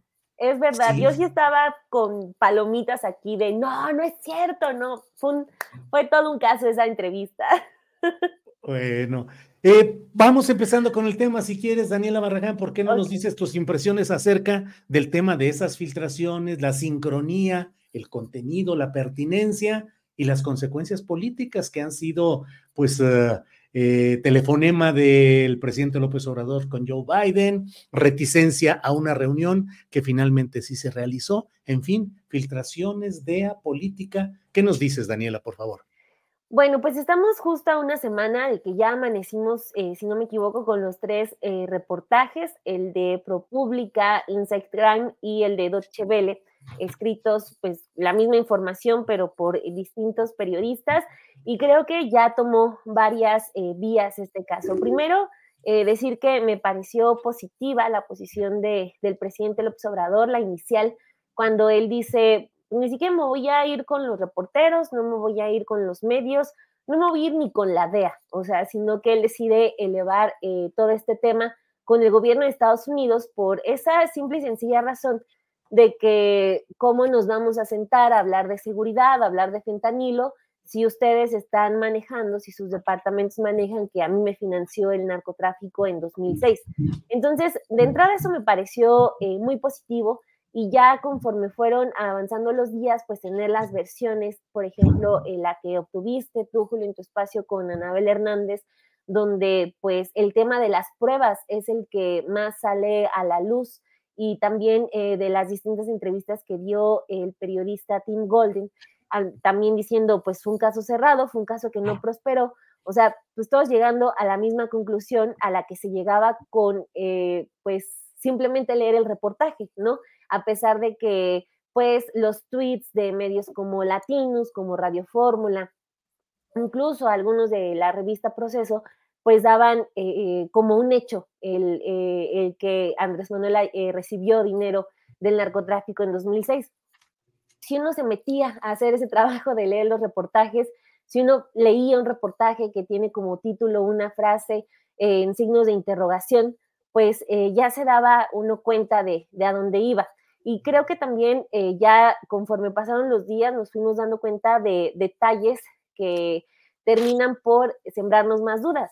Por ejemplo, lo que habla hoy el presidente sobre los millones de tweets que, se, que surgieron con esta etiqueta de narcopresidente, que nos habla de la otra estrategia. Una, la de publicar tres reportajes en tres medios internacionales al mismo tiempo.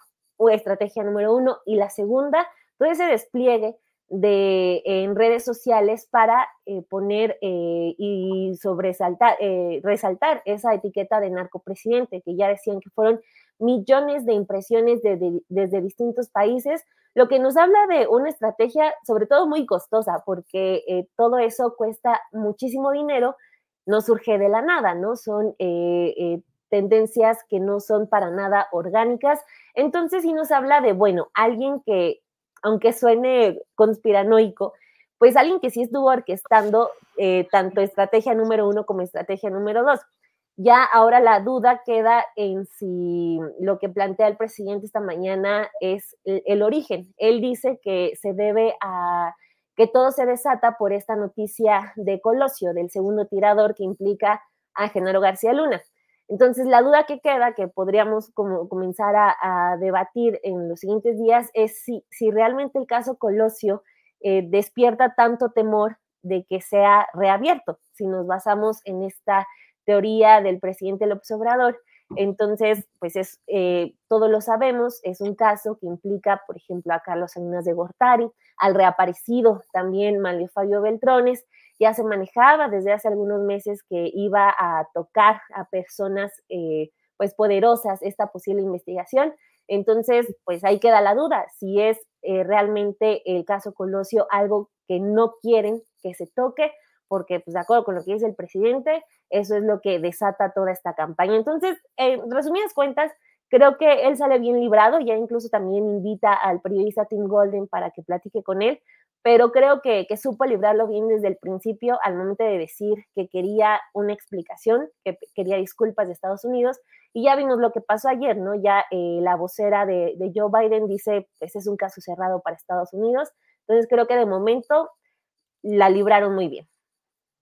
Bien, Daniela, gracias. Eh, Arturo Cano, ¿cómo ves este tema? Involucraron a Nico, a Nicolás Mollinedo, que era no solo el chofer, que a veces se simplifica el asunto diciendo era el chofer de López Obrador, sí conducía el Suro y sí conducía los vehículos en los que se movía López Obrador, pero era el coordinador de logística y tenía en ese ámbito, pues tenía un control operativo de ese ámbito.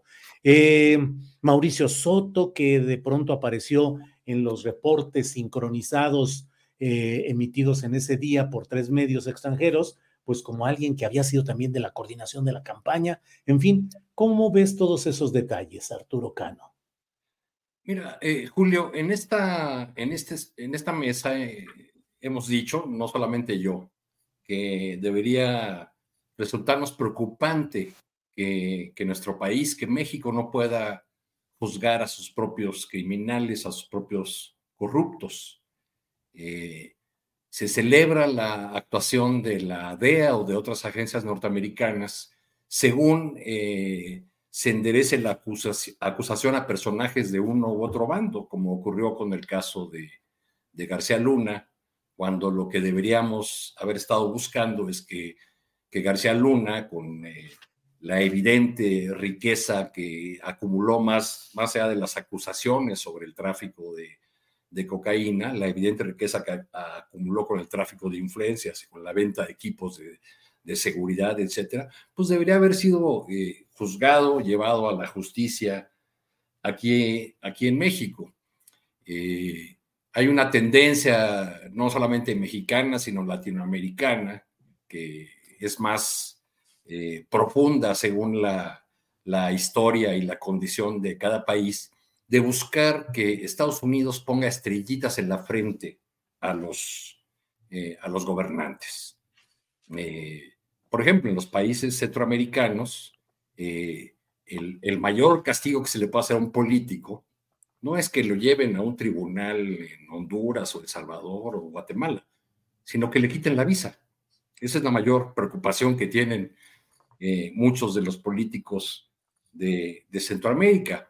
Hay evidentemente un, grandes asimetrías entre México y, Estados Unidos, eh, pero el interés nacional y la soberanía no eh, deberían abandonar los el campo de la palabrería y convertirse realmente en, eh, en elementos, en ingredientes que, que unieran el país frente a los intereses extranjeros. Entonces, creo que el presidente López Obrador no necesita eh, una carta de buena conducta de los Estados Unidos eh, y que la, la actitud del el conjunto de las fuerzas políticas mexicanas debería ser la de hacer un frente común frente a las presiones externas, las presiones extranjeras.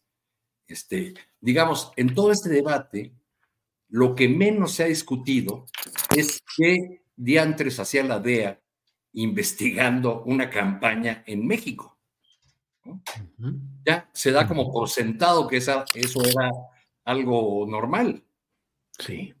Eh, los problemas que el presidente López Obrador ha tenido con estas con agencias estadounidenses como, como la DEA, pues derivan precisamente de eso, de que ha acotado su, su intervención de que incluso la, les ha cerrado las puertas de un país donde las tenían totalmente abiertas, como las siguen teniendo la DEA y otras agencias estadounidenses en muchos estados de la República que les abren las puertas, por ejemplo, para con el pretexto de nos van a capacitar en, en los temas de lavado de dinero y etcétera, etcétera. Y entonces ahí se meten eh, pero hasta las tripas de la, de la información de cada estado de la República y muchas veces agencias de Estados Unidos tienen más información sobre lo que ocurre en México que las propias agencias de seguridad del Estado mexicano. Ese debería ser el tema de fondo en este debate, creo yo. Bien, gracias, eh, Arturo. Eh, Federico Bonazo, en alguna, eh, en algún programa en el que participaste, si no me equivoco, con Jesús Escobar, decías que, que el ejercicio periodístico no debe jugar con el prestigio ajeno, que contunden, acusaciones contundentes requieren pruebas contundentes. ¿Cómo has visto este episodio de filtraciones, pruebas o no pruebas respecto a acusaciones temerarias o contundentes, Federico?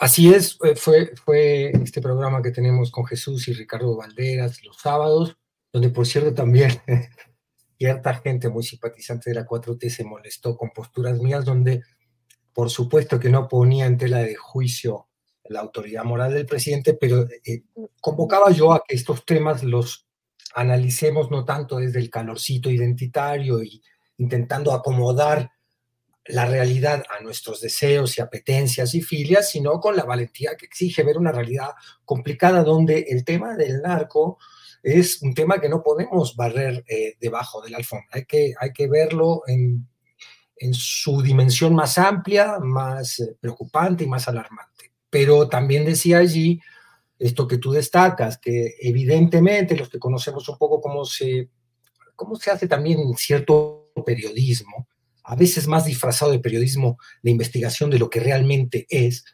es que eh, hay una combinación de intereses que terminan en una nota de alto impacto.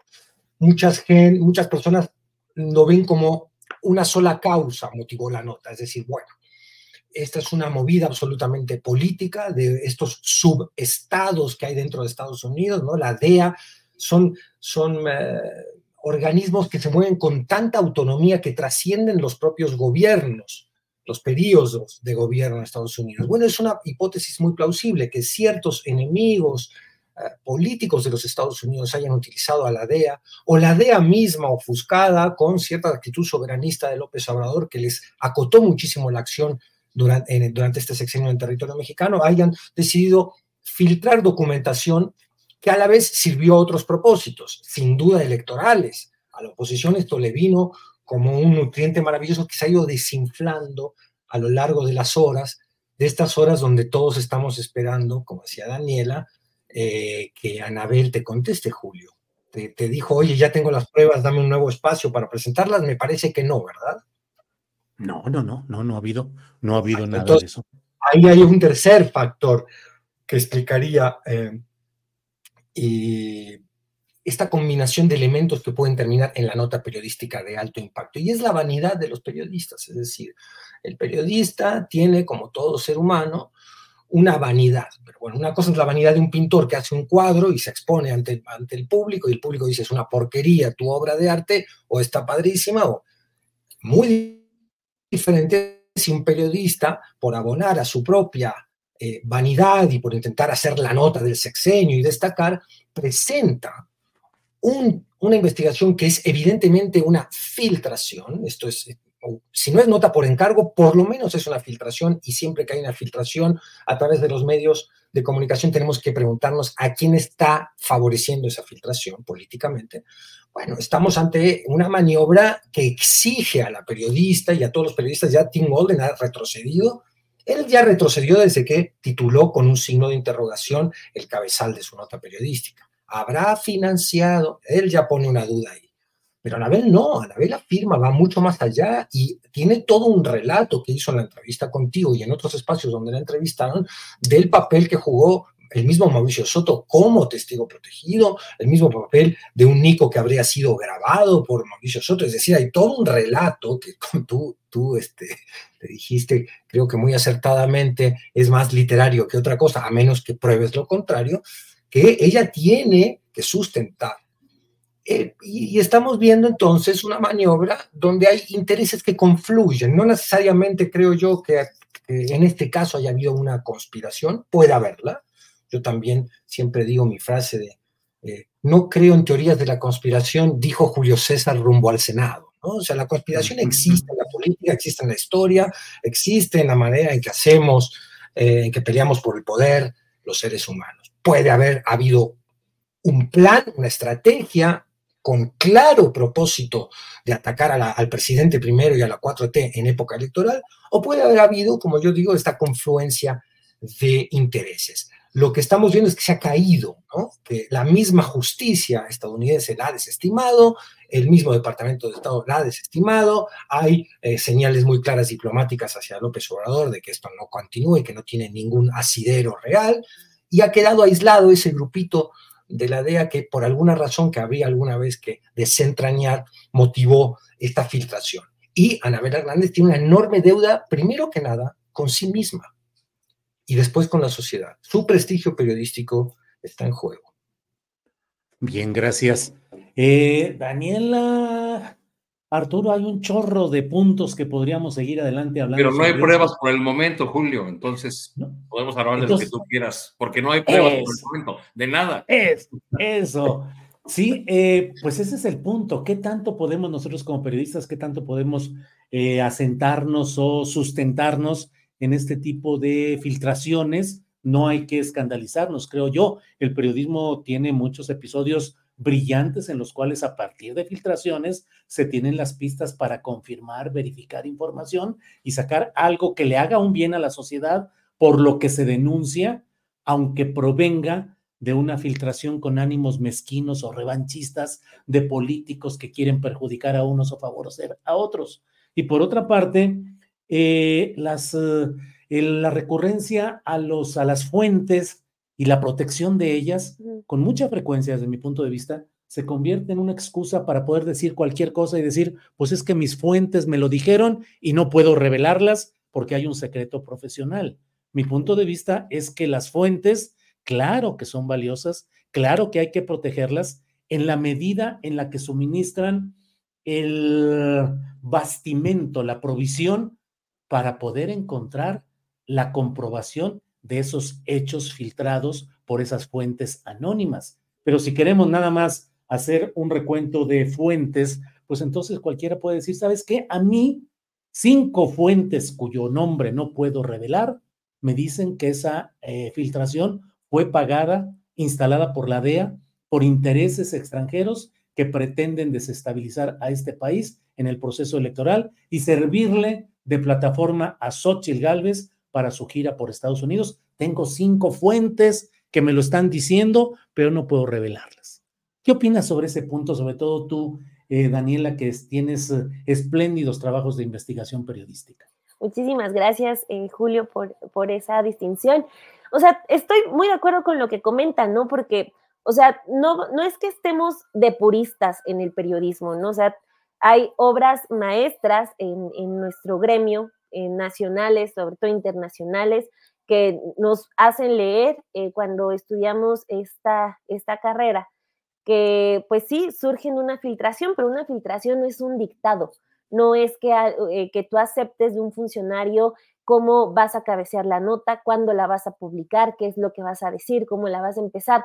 O sea, cuando hay un trato con una fuente que decide, oye, tengo esto que quiero dar a conocer, lo primero que uno tiene que hacer, o al menos en este método básico, es, pues sí, pásamelo, pero pues tú hasta, hasta debes desconfiar de esa propia fuente. Por más trabajo que ya hayan hecho, pues lo que tienes que hacer es te da un dato y uno como periodista, a pesar de que ese funcionario, ese empresario te haya jurado por cualquier cosa que es real lo que te está contando, uno tiene que empezar con un trabajo de verificación por más que el trabajo que te entreguen, que el documento hable por sí solo, todo tiene que pasar por un periodo de verificación para poder así y, recabar todavía más pruebas que lo puedan sustentar, eh, ver en qué margen está eh, el dato que nos acaban de dar, para ahora sí ver eh, la posibilidad de publicarlo, de que pase por las manos todavía de un editor, ¿no? Que ese es el otro paso, no solamente los ojos del reportero, sino los ojos del editor, que también en tres segundos si, tu si, si el reportaje que está leyendo eh, eh, no tiene ni siquiera unas eh, pruebas, no llegó a una conclusión, no prosperó una investigación, hasta el editor te puede decir, oye, pues lo detenemos ahí, ¿no? No hay historia o no, no vamos a decir esto en este momento, que hay un presidente al que financiaron con dinero del narcotráfico, porque mejor publica una historia de esto ocurrió en 2009 y estaban implicados García Luna y la DEA y querían investigar al Obrador, pero no sale a la par de otros dos reportajes diciendo financiaron al Obrador. El caso hubo, un tercer medio, Daniela. el de este, Insight. Siguiendo, siguiendo con lo que tú dices, que tituló Investigó la DEA a la campaña de López Obrador. Que ese sí fue un hecho. Podría ser. Exacto, como dice Arturo, es la historia de algo que ocurrió, pero no es un reportaje que sustenta un financiamiento ilícito de un candidato. Eh, todavía lo del título en, este, entre signos de interrogación le deposita al lector una responsabilidad gigante, cuando también regresando a los conceptos básicos, pues lo que tú le tienes que dar a los lectores es claridad, ¿no? O sea, te tiene que entender tanto la persona más estudiada como la persona que, el, jovencito que apenas va en secundaria. Esas dos personas que agarran tu reportaje lo tienen que entender. Por más palabras eh, sofisticadas que uno sepa, lo que se necesita en el periodismo es claridad y pues que sea directo. Acá entregas un reportaje en donde le depositas al lector que bajo lo que él crea, considere, bajo cómo, cómo haya amanecido de humor, que él decida si es verdad o no, si hay un presidente que fue financiado con dinero del narcotráfico o no. Entonces, pues ahí podrías incluso presentarlo como cualquier otro género periodístico, pero no como un reportaje, que además se presta mucho a otras dudas, porque pues estamos hablando de un periodista multipremiado, o sea, también es una realidad que los premios Pulitzer son el premio más prestigioso de entre periodistas internacionalmente, Tim Golden tiene dos, entonces, pues sí, salen muchísimas más dudas de qué pasó ahí, ¿no? O sea, si fue un resbalón o, qué pasó. Y pensar en un resbalón es, mm, o sea, tampoco eh, lo, creo tan sencillo. Entonces, eh, para, para, concluir este punto, eh, creo que lo de Anabel Hernández, para cerrar, hay algo que me llamó mucho la atención desde que leí su reportaje, que también se manejó como columna de opinión en Deutsche Welle, que es el dato de la llamada telefónica, que eh, Andrés Manuel habló directamente con la Barbie. Es de los tres reportajes, el único que tiene ese dato.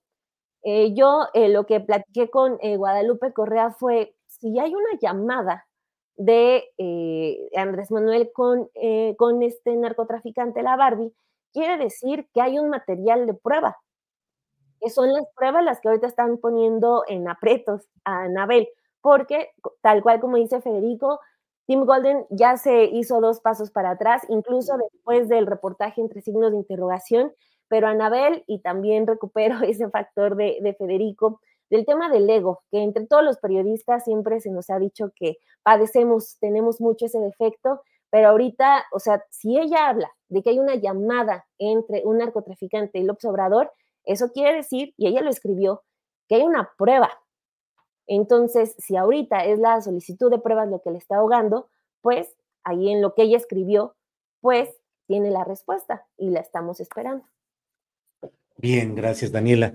Señor Arturo Cano, si su ego le permite abordar el tema de este asunto de pruebas, filtraciones y demás, continuemos con él, o si le quiere entrar a otro tema que son las candidaturas de MC, donde ya viste que, que, están... Nos vamos a divertir con el ay papá, ustedes están muy serios esta tarde. papá, a ver, bueno, éntrale a ese tema, por favor, Arturo Cano, de todo ese relajo de Emalio Fabio contra Maines por la borrachera y todo ello, por favor, Arturo Cano.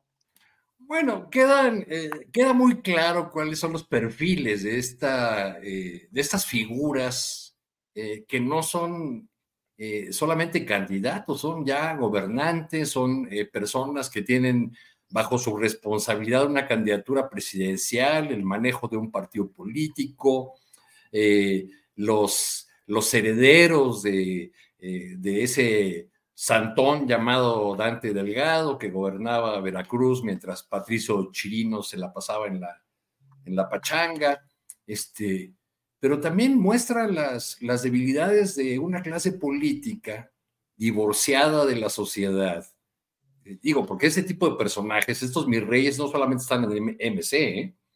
ahora dieron lugar al, al escándalo porque, eh, pues porque las, las cervezas y, y, el momento, este, y, y, porque creen que, que, sueñan quizá con eh, tener en la sala de su casa la cabeza del padrino Beltrones ahí colgada como un gran trofeo de, de guerra, este, y enderezan su batalla contra Beltrones, porque según las encuestas, Morena tiene una amplísima ventaja en las candidaturas al Senado en Sonora, y se están peleando el segundo lugar, el MC, con ese personaje que también aparece en el, en el video de la vergüenza, el pato de Lucas, este, Ernesto de Lucas creo que se llama, este, y eh, y Beltrones. Hay un empate entre, entre MC y el PRI, según algunas, algunas encuestas. Entonces creen eh, que vencer a un personaje que es leyenda en la política mexicana eh, les va a dar muchos puntos y va a fortalecer su narrativa de que ellos son la nueva política.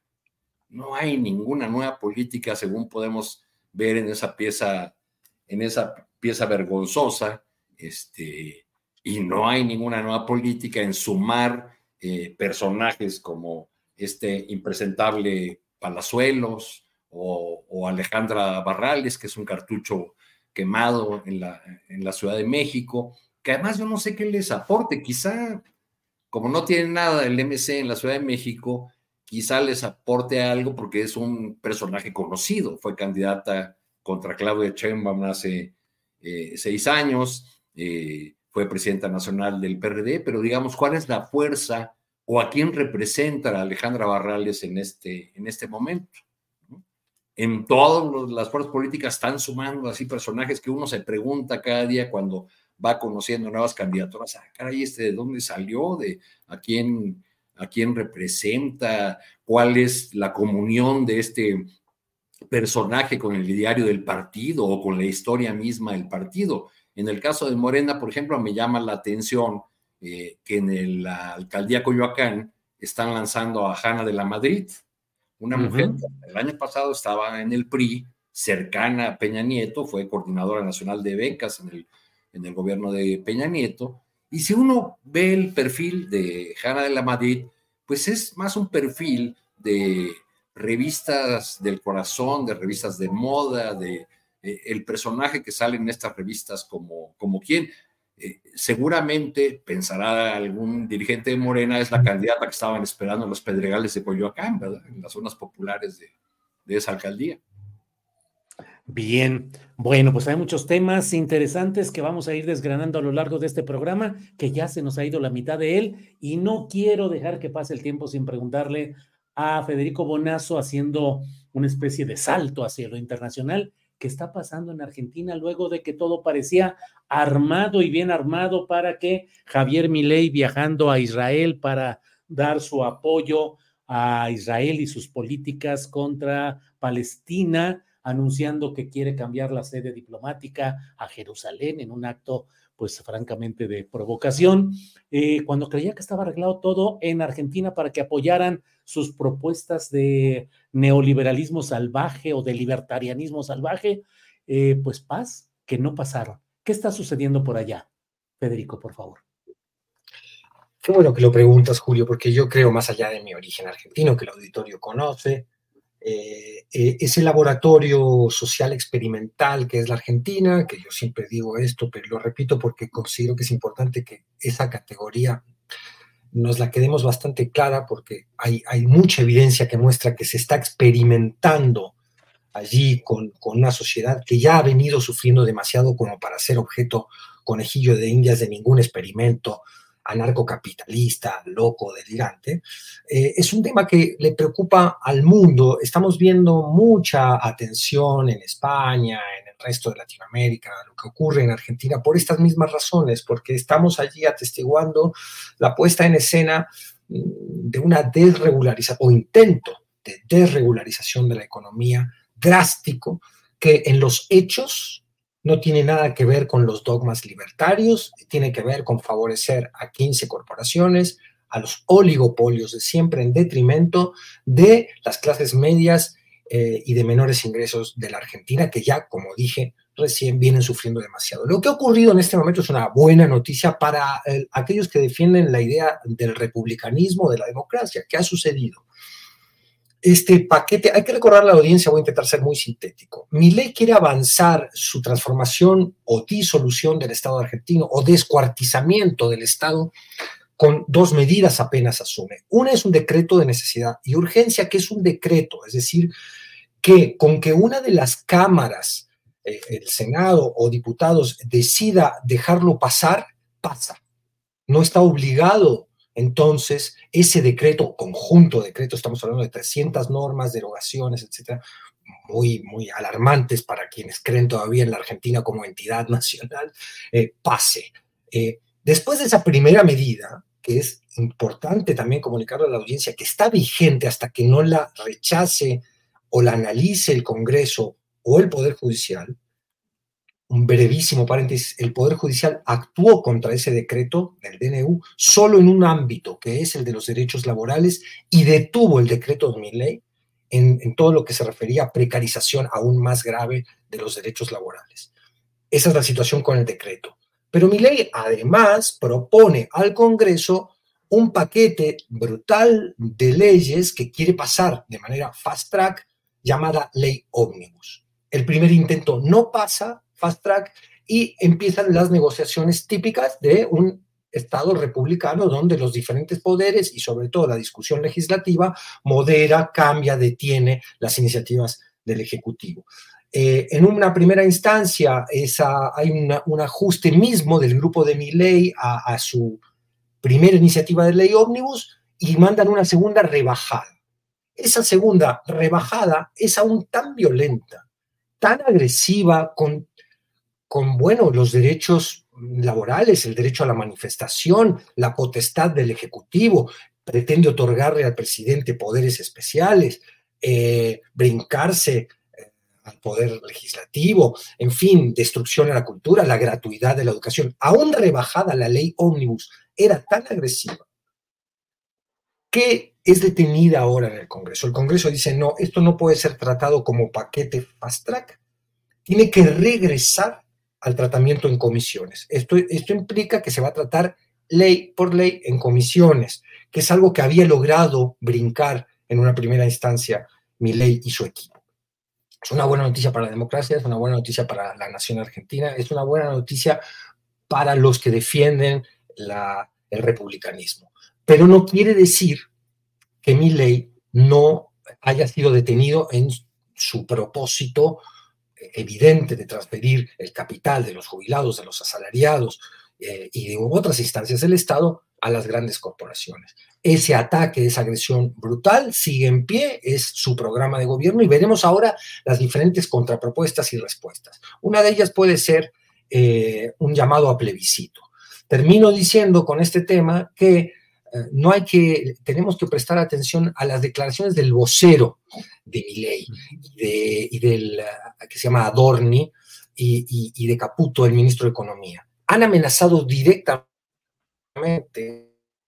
a las provincias, lo que aquí llamamos estados, allá se llama provincias, a los gobernadores de las provincias argentinas, con cortarles el presupuesto si siguen, entre comillas, boicoteando la iniciativa de ley. Es decir, ya por un lado la República resiste el embate, pero por el otro lado, un gobierno profundamente autoritario contraataca amenazando a las provincias. Gracias, Federico.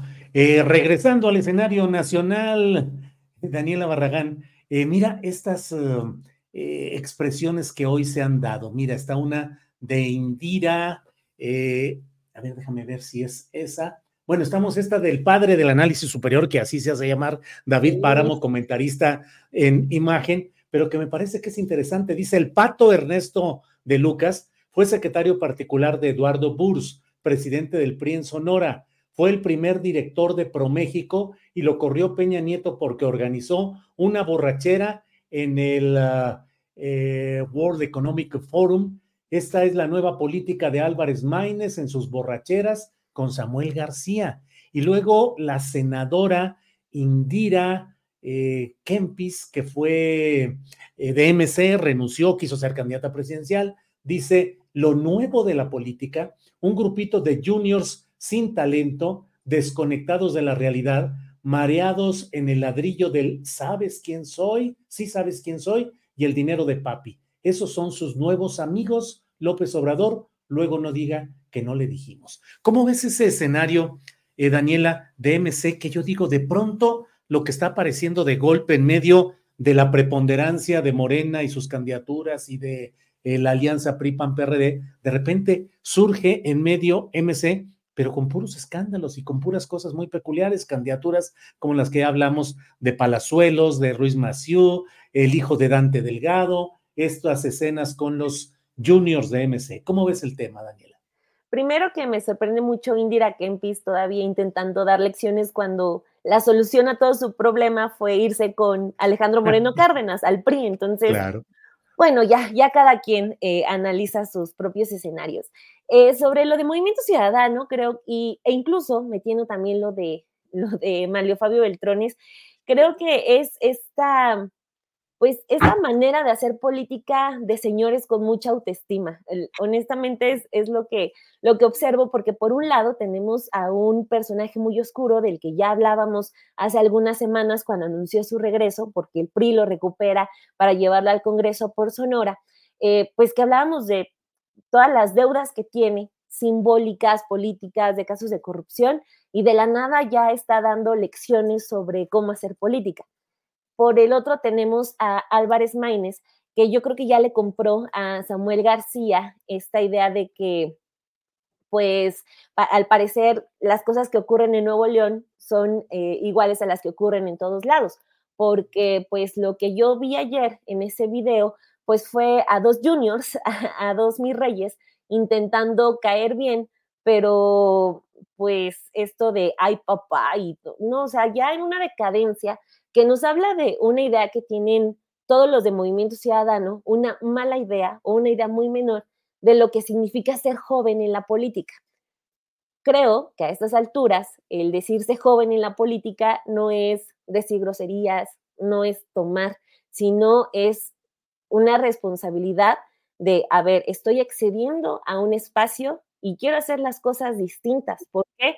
Porque somos una generación sin pensiones, somos una generación que con muchísimas complicaciones nos vamos a poder hacer de una casa. Entonces, no sé en qué momento pensaron que el ser joven en la política es estar en un palco, en un estadio, bebiendo cerveza. Ahí hay una desconexión completa, pero creo que pues Maines está en un plan de eh, parecerse lo más que se pueda a Samuel, quizá eso ya le recomendaron estas agencias de marketing en, las que Movimiento Ciudadano gasta millones de pesos, porque tal cual tenemos eh, la evidencia de que se, mueven como si fueran una marca de, refresco naranja.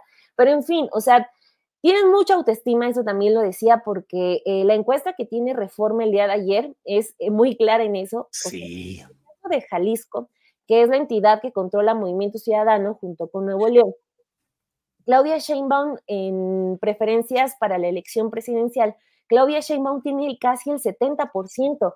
Álvarez Maínez le dan el 4%. O sea, ni en una entidad que gobierna su partido o no lo conocen o no quieren votar por él o las dos cosas, ¿no? Entonces, eh, pues sí, está muy bien si fuera un, si fuera un junior, pero el problema es que viven de, del dinero de prerrogativas. Entonces, ojalá eh, no sé si ya en algún momento se dé cuenta de que parecerse a Samuel no va a ser una estrategia que, lo vaya a ayudar, pero pues mientras, pues el erario paga, ¿no? El erario paga.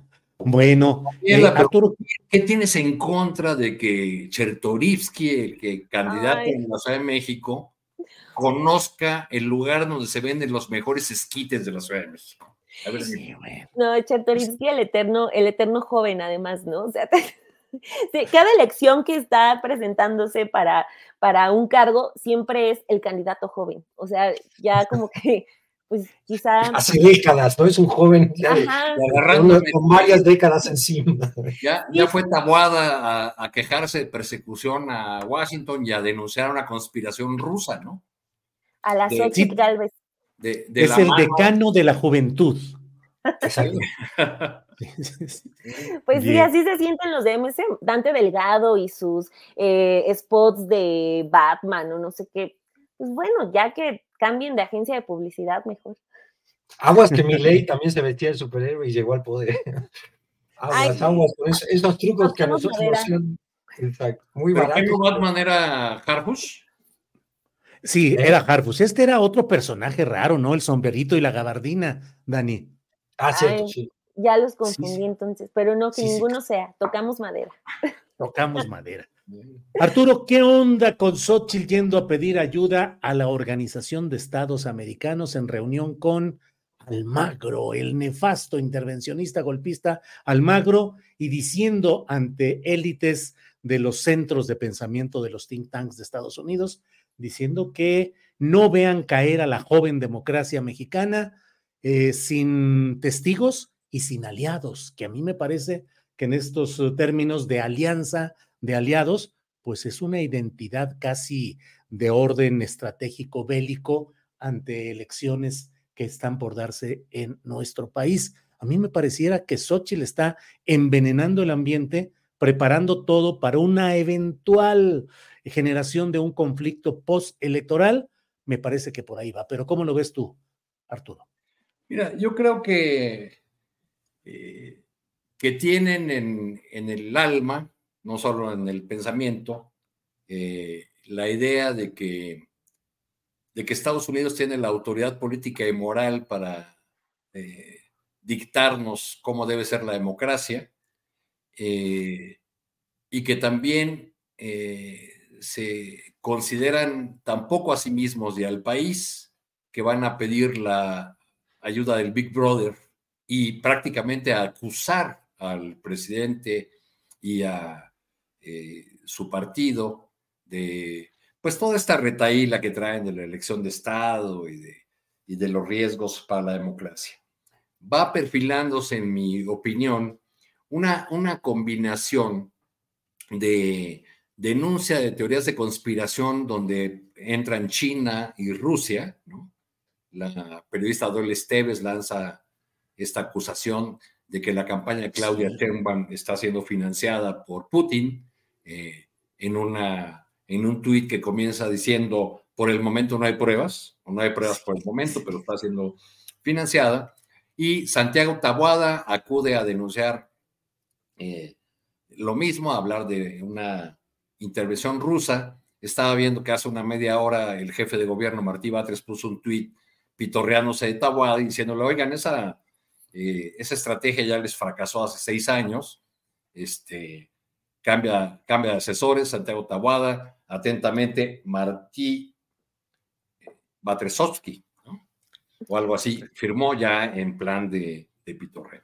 Pero esa, eh, ese ingrediente de la conspiración lo vemos mezclado con, con otro que también ya probamos, que es el de la campaña, lo, lo usaron desde 1988 contra Cuauhtémoc Cárdenas, el voto del miedo, que operó sobre todo en, la elección de, de Cedillo. Este, y ahora es el miedo a la caída de la democracia y ya, eh, y, y, como no ocurrió el derrumbe económico que ellos anticiparon, la debacle, la catástrofe que, que dijeron que iba a ocurrir con López Obrador, ahora están sumando crisis entonces, pues la crisis de seguridad y justicia, la crisis de salud, la del agua, anda por ahí circulando un, un video de esos muy eh, bien armadito para, para generar esta sensación de, de miedo en la, en la población. Este, y, y esto lo, lo, combinan con la prestación de las reformas, de las propuestas de reforma de, de Andrés Manuel López Obrador, eh, eh, diciendo que, que tienen el sello de la 4T o que son una propuesta ideológica. como si las reformas que impulsó Salinas, por ejemplo, para acabar con el ejido o para abrir las puertas a la Iglesia Católica o para eh, eh, flexibilizar las relaciones laborales reformando el 123, como si todo ese paquete de Salinas o lo que luego vino con Cedillo mm, hubiese sido, hubiesen sido propuestas técnicas que nada tenían que ver con lo ideológico. Pues por supuesto que hay esa batalla. López Obrador lo dice bien cuando habla de, pues de que están otra vez eh, frente a frente dos proyectos de país, dos proyectos, dos visiones eh, distintas de lo que debe, de lo que debe ser la nación. Eh, para llegar a ese conflicto del que tú hablas, que acabas de señalar en el sentido de un conflicto postelectoral, están preparando estos ingredientes, el de la conspiración, la intervención extranjera, los, los, malvados rusos metidos y también el ingrediente del miedo. Todo ello de la mano, y ahí es donde entra el impresentable de Almagro, el secretario general de la OEA, de la mano de una estrategia para descalificar la elección, para desde ahora decir que es una elección eh, que no va a ser limpia, que, que va a estar manchada. Este, bueno, pues quizá eh, están pensando en que en que no les queda de otra porque al parecer la, la candidata que, hace apenas unos meses era un fenómeno, pues no, no logra cuajar, no logra eh, subir en las intenciones de voto. Bien, gracias. Arturo, eh, vamos con Federico Bonazo. Federico, se nos va el tiempo. Te pido si puedes abordar el tema de los abogados de militares en México que están, de los militares que estuvieron presos, luego quedaron en libertad condicional y luego han sido reaprendidos en un proceso muy peculiar en el cual los testigos, uno de ellos ya no aparece, parecieran, pues ya no sabe uno si son errores de la Fiscalía General de la República para luego permitir que haya una posterior liberación, pero el hecho concreto es que estos abogados de militares acusan a los fiscales, sobre todo al anterior, eh, Omar Gómez Trejo, que fue quien llevó realmente un peso respetado en este proceso, y luego llegó otro que es habilitado para no hacer nada, según mi punto de vista, eh, pero contra ellos, contra Alejandro Encinas, críticas al presidente López Obrador y dicen que tarde o temprano los militares estarán libres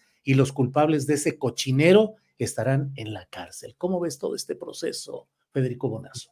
Eh, mal, me, preocupa mucho desde que Alejandro Encinas denunciara en sus informes de la COBAG este, y, antes, digamos, en el contexto de los informes de la COBAG, este tipo de amenazas, amedrentamientos, que no es otra cosa que ese poder militar con el que se ha topado el poder civil en esta administración. Es una muestra más de eh, los límites del poder civil ante un oscurísimo pasado que para, no solo no quieren revelar, sino que además van a oponerse con todo tipo de artimañas eh, legales, ilegales, con amenazas y amedrentamientos para seguir sin mostrar.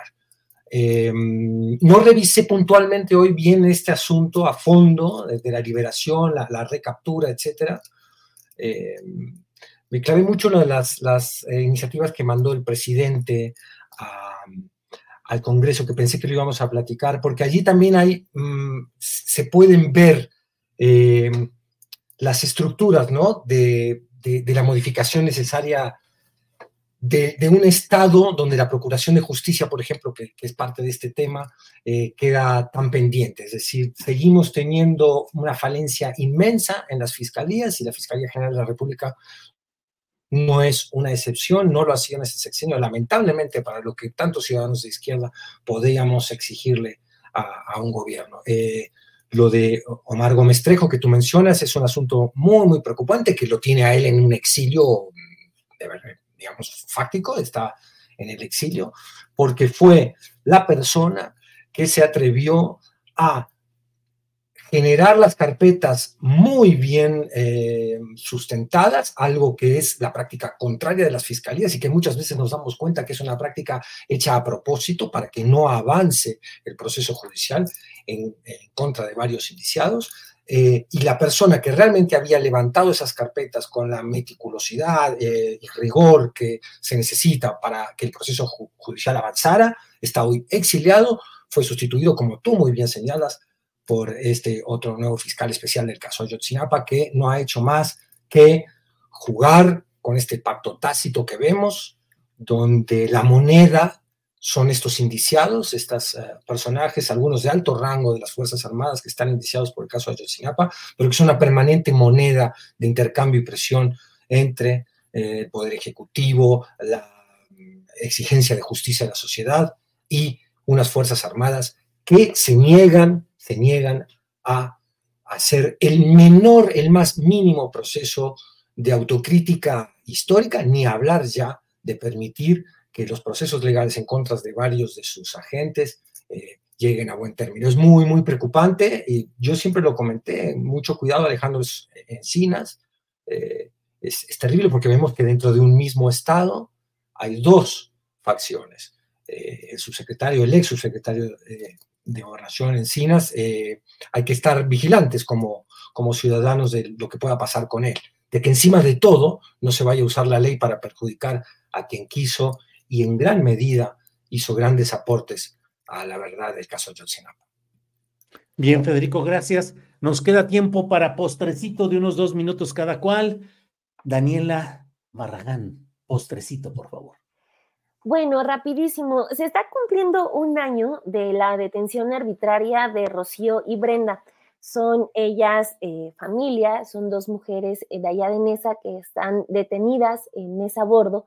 Eh, pues les quieren incriminar un delito que, que, no cometieron. Los policías del Estado de México hace un año que las detuvieron, pues las estaban obligando a que tocaran un arma, que tocaran unos billetes que tenían ahí pues, para tener pruebas, para sostener que ellas habían cometido el delito fueron víctimas de violencia sexual, de violencia psicológica. Se está cumpliendo un año, entonces eh, voy a estar eh, sacando una entrevista con ellas. De hecho, voy a hablar con ellas ya en unos minutos, porque pues es uno de tantos casos que hay en este país de personas presas injustamente. Ellas pues todavía no están sentenciadas, pero porque se resisten a, reconocer que cometieron el delito que les quieren imponer y están llevan un año eh, presas. Entonces, pues es un tema que está constante, sale caso tras caso tras caso, y aquí está eh, el caso de estas dos mujeres, que les repito el nombre, Rocío y Brenda, que están presas en, el penal de, de Nesa Bordo, por si pues ven algún reportaje por ahí para dar difusión, ha habido varias protestas para apoyarlas, entonces pues para impulsar y ojalá puedan salir libres. Muy bien, gracias Daniela. Arturo Cano, por favor, postrecito. tu micro. Pues mira, Julio, la, la, agenda de hoy nos daba como para hablar cinco horas, ¿no? Porque sí. no hemos tocado realmente eh, ni de pasadita las propuestas que, que, envió el presidente al legislativo, que tienen ahí, eh, eh, sobre las cuales han ido posicionando en estos días las distintas fuerzas políticas. Una simplemente señalando que, que, se trata de banderas eh, electorales, otros eh, afirmando que pues, el, el, presidente debería ya permitir que quien presentara esa, esas propuestas que configurarán el, el que han llamado la candidata del oficialismo, Claudia Sheinbaum, el segundo piso de la de la transformación, pues fuera ella y no, no el presidente. Pero bueno, pues da, parece que el presidente ya anda pensando en el, no en el segundo, sino en el tercer piso. Eh, y el, el, escenario político eh, eh, está realmente ocupado en este momento casi por completo por la centralidad del, del presidente y, y, su fuerza política y estas propuestas que ha enviado, y por los desastres de la campaña de, que va acumulando la campaña de Xochitl Galvez. Eh, en, el, en su reciente visita a, Washington, pues eh, hubo mucho revuelo y burlas y memes sobre eh, el momento en que quiso hablar en inglés, pero yo de esa imagen me quedo más con, con la imagen, con la cara que puso la señora Negroponte. Sí que, para mí fue una, una expresión que muestra cómo esa élite estadounidense mira a México, a los mexicanos y a liderazgos políticos que no, como diría mi tía Pachita, que no se dan a respetar, como el de Xochitl Gálvez. La están invitando a este centro de, de, estudios, es eh, La Salvador. Bueno, además, la, la señora de un personaje, la esposa de un personaje que jugó un papel siniestro en América Latina, eh, como John Dimitri Negroponte. Este, y bueno, ahí van a eh, pedir el favor de que intervengan y luego eh, se ofenden porque se les acuse de, o se les señale, o se, se, diga, o se agregue a, al nombre de la señora Galvez el, el apellido de Miramón. Pero bueno. Bien, Arturo, gracias. Vamos para el cierre de este programa con Federico Bonazo. Postrecito, por favor, Federico. Para mí es, importante destacar, por supuesto, creo que, que, cada una de las reformas que envía el presidente, e iniciativas de reforma que envía el presidente son importantes y cada una merece una discusión pública. Yo invito a que la audiencia las lea, las lea aquellas que le interesen más con mayor detenimiento, pero que las revise, porque ahí está lo que hemos dicho un poco en esta mesa también, eh, el proyecto de nación eh, que concibe eh, el gobierno saliente y que daría continu continuidad al gobierno entrante si es que todo confirma la victoria de Claudia Sheinbaum. Pero de todas las iniciativas, a mí hay una que me, mm, me toca un poco el corazón y es la que quiero mencionar, que es la de los derechos indígenas. Hay un reconocimiento, aquí hay una propuesta del Estado mexicano de otorgarle eh, a, estos pueblos y, se añade a los afromexicanos eh, una autonomía tan postergada que, que, se usó en el pasado como objeto manipulador en estos acuerdos de San Andrés fracasados, eternamente pospuestos. Me gustaría, por supuesto, muchísimo eh, saber cuál va a ser, leer cuál va a ser la respuesta del zapatismo y otros colectivos indígenas ante esta iniciativa, pero creo que va en el buen sentido. Eh, la primera leída aparentemente va en el buen sentido y es algo muy destacable, muy importante, que habla de, del talante social que ha tenido este sexenio y que habla de una sensibilidad que no habíamos visto, al menos yo, eh, que vivo en este país desde que López Portillo era presidente, no habíamos visto en los gobiernos anteriores y mucho menos en los que llamamos los gobiernos del periodo neoliberal. Bien, pues uh, a los tres muchas gracias. Daniela Barragán, como siempre, muchas gracias y buenas tardes. A ti, Julio, un saludo y un abrazo a los tres, Federico, Arturo, y buen provecho a todos. Gracias. Hasta luego. Arturo Cano, muchas gracias. Buenas tardes. Julio, Federico, Daniela, va a ser parte del debate, como dice Federico, todas estas propuestas de reforma que envió el presidente. En el caso de la indígena, yo no estoy muy entusiasmado porque ya he hablado con algunas personas Mira. relacionadas con, con el tema. Hay y, que verlo lo que, y lo que me hicieron ver fue que la propuesta entregada al presidente en el marco del programa del pueblo yaqui contenía reformas a 10 artículos de la Constitución. Y lo entregado por presidencia en estos días solamente a un artículo. Mira, parece que ahí va a haber un, va a haber un debate muy, muy eh, interesante. Y, y en tantos gracias, otros... Julio, gracias a todos, a todas las personas que nos han seguido. Federico, gracias, buenas tardes, pero decías algo. No, no, no, que sí, que, que, que, hay que leer a fondo y estudiar, que los principales grupos interesados den una respuesta a estas iniciativas. Efectivamente, Arturo, buen, buen apunte. Este, me arruinas un poco esta pequeña alegría que yo traía a la mesa. Un gusto compartir con Dani, contigo, Arturo, Julio, querido, y a la audiencia inteligente de Astillero, un abrazo grande. Gracias, hasta pronto. Gracias. Bien, son las 3 de la tarde con dos minutos, 3 de la tarde con dos minutos, ya estamos en la parte final de nuestro programa y bueno, le voy comentando entre otros temas.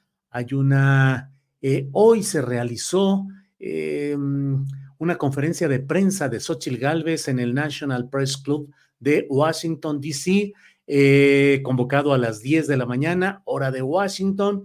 Y bueno, ¿qué se dijo ahí? Mire, entre otras cosas, está este segmento en el cual le preguntan a Xochitl Gálvez acerca de que ella ha estado hablando de la observación electoral en México y le dice el reportero, quería preguntarle si ve algún riesgo de un tipo de fraude electoral en México, si lo que ve, qué pruebas tiene de ello y qué le dicen desde la OEA y desde Estados Unidos al respecto. Xochitl Gálvez dice, efectivamente, otra de las reuniones que tuve fue la de la OEA, estuve con Almagro. Nosotros sí estamos planteando el que haya una observación electoral antes, que sería ahora. Así dice antes, que sería ahora, durante el proceso electoral y después. ¿Qué pruebas tengo?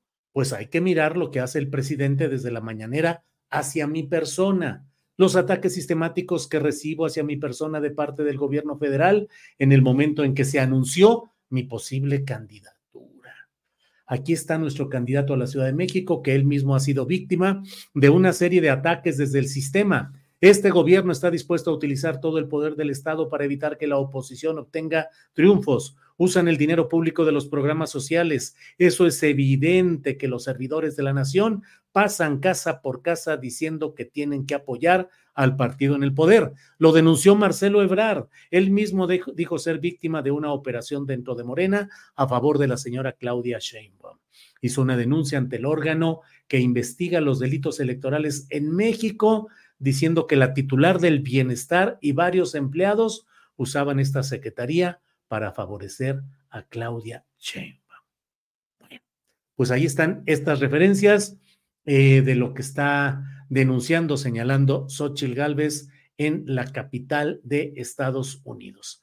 Creo que es todo lo que tenemos en este día y les invito a que um, nos veamos. Uh, bueno, aquí. Eh, eh, bueno, bueno, eh, bueno, hay otras referencias al encuentro con jóvenes. Dice, eh, pudimos tener un diálogo franco, directo y obviamente yo lamento. Aquí está Cristi, que salió con mi chamarra, que haya agachado la cabeza, porque fue una petición concreta que les hicieron que agacharan la cabeza por parte de las instrucciones para salir del lugar y se la hicieron a todos los jóvenes. Por favor, salgan, agachen la cabeza. No sé si por evitar una agresión, pero la verdad es que sí estaban muy agresivos. De hecho, Christy recibió jalones y obviamente, pues yo salí por la puerta lateral, muerta de la risa. Todo mundo quería. Y gritaron una palabra altisonante. Dijeron, ya nos ganó esa pinche vieja. Así dijeron. Pues que se acostumbren porque les voy a volver. Bueno, pues ya iremos detallando esto en la videocharla astillada que tendremos hoy a las nueve de la noche. Recuerde que a las cinco de la tarde está la clase, la cátedra del maestro Paco Cruz a las cinco de la tarde con sus videocharlas cruzadas y yo a las nueve de la noche en una videocharla astillada. Por su atención, gracias y nos vemos muy pronto.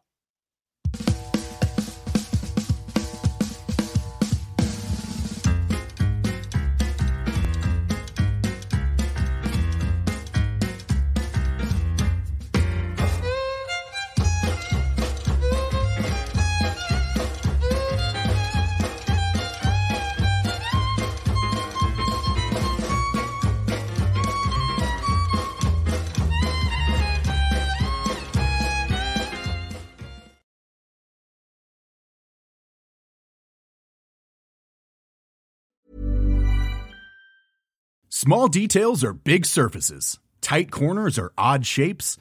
Flat, rounded, textured, or tall. Whatever your next project, there's a spray paint pattern that's just right.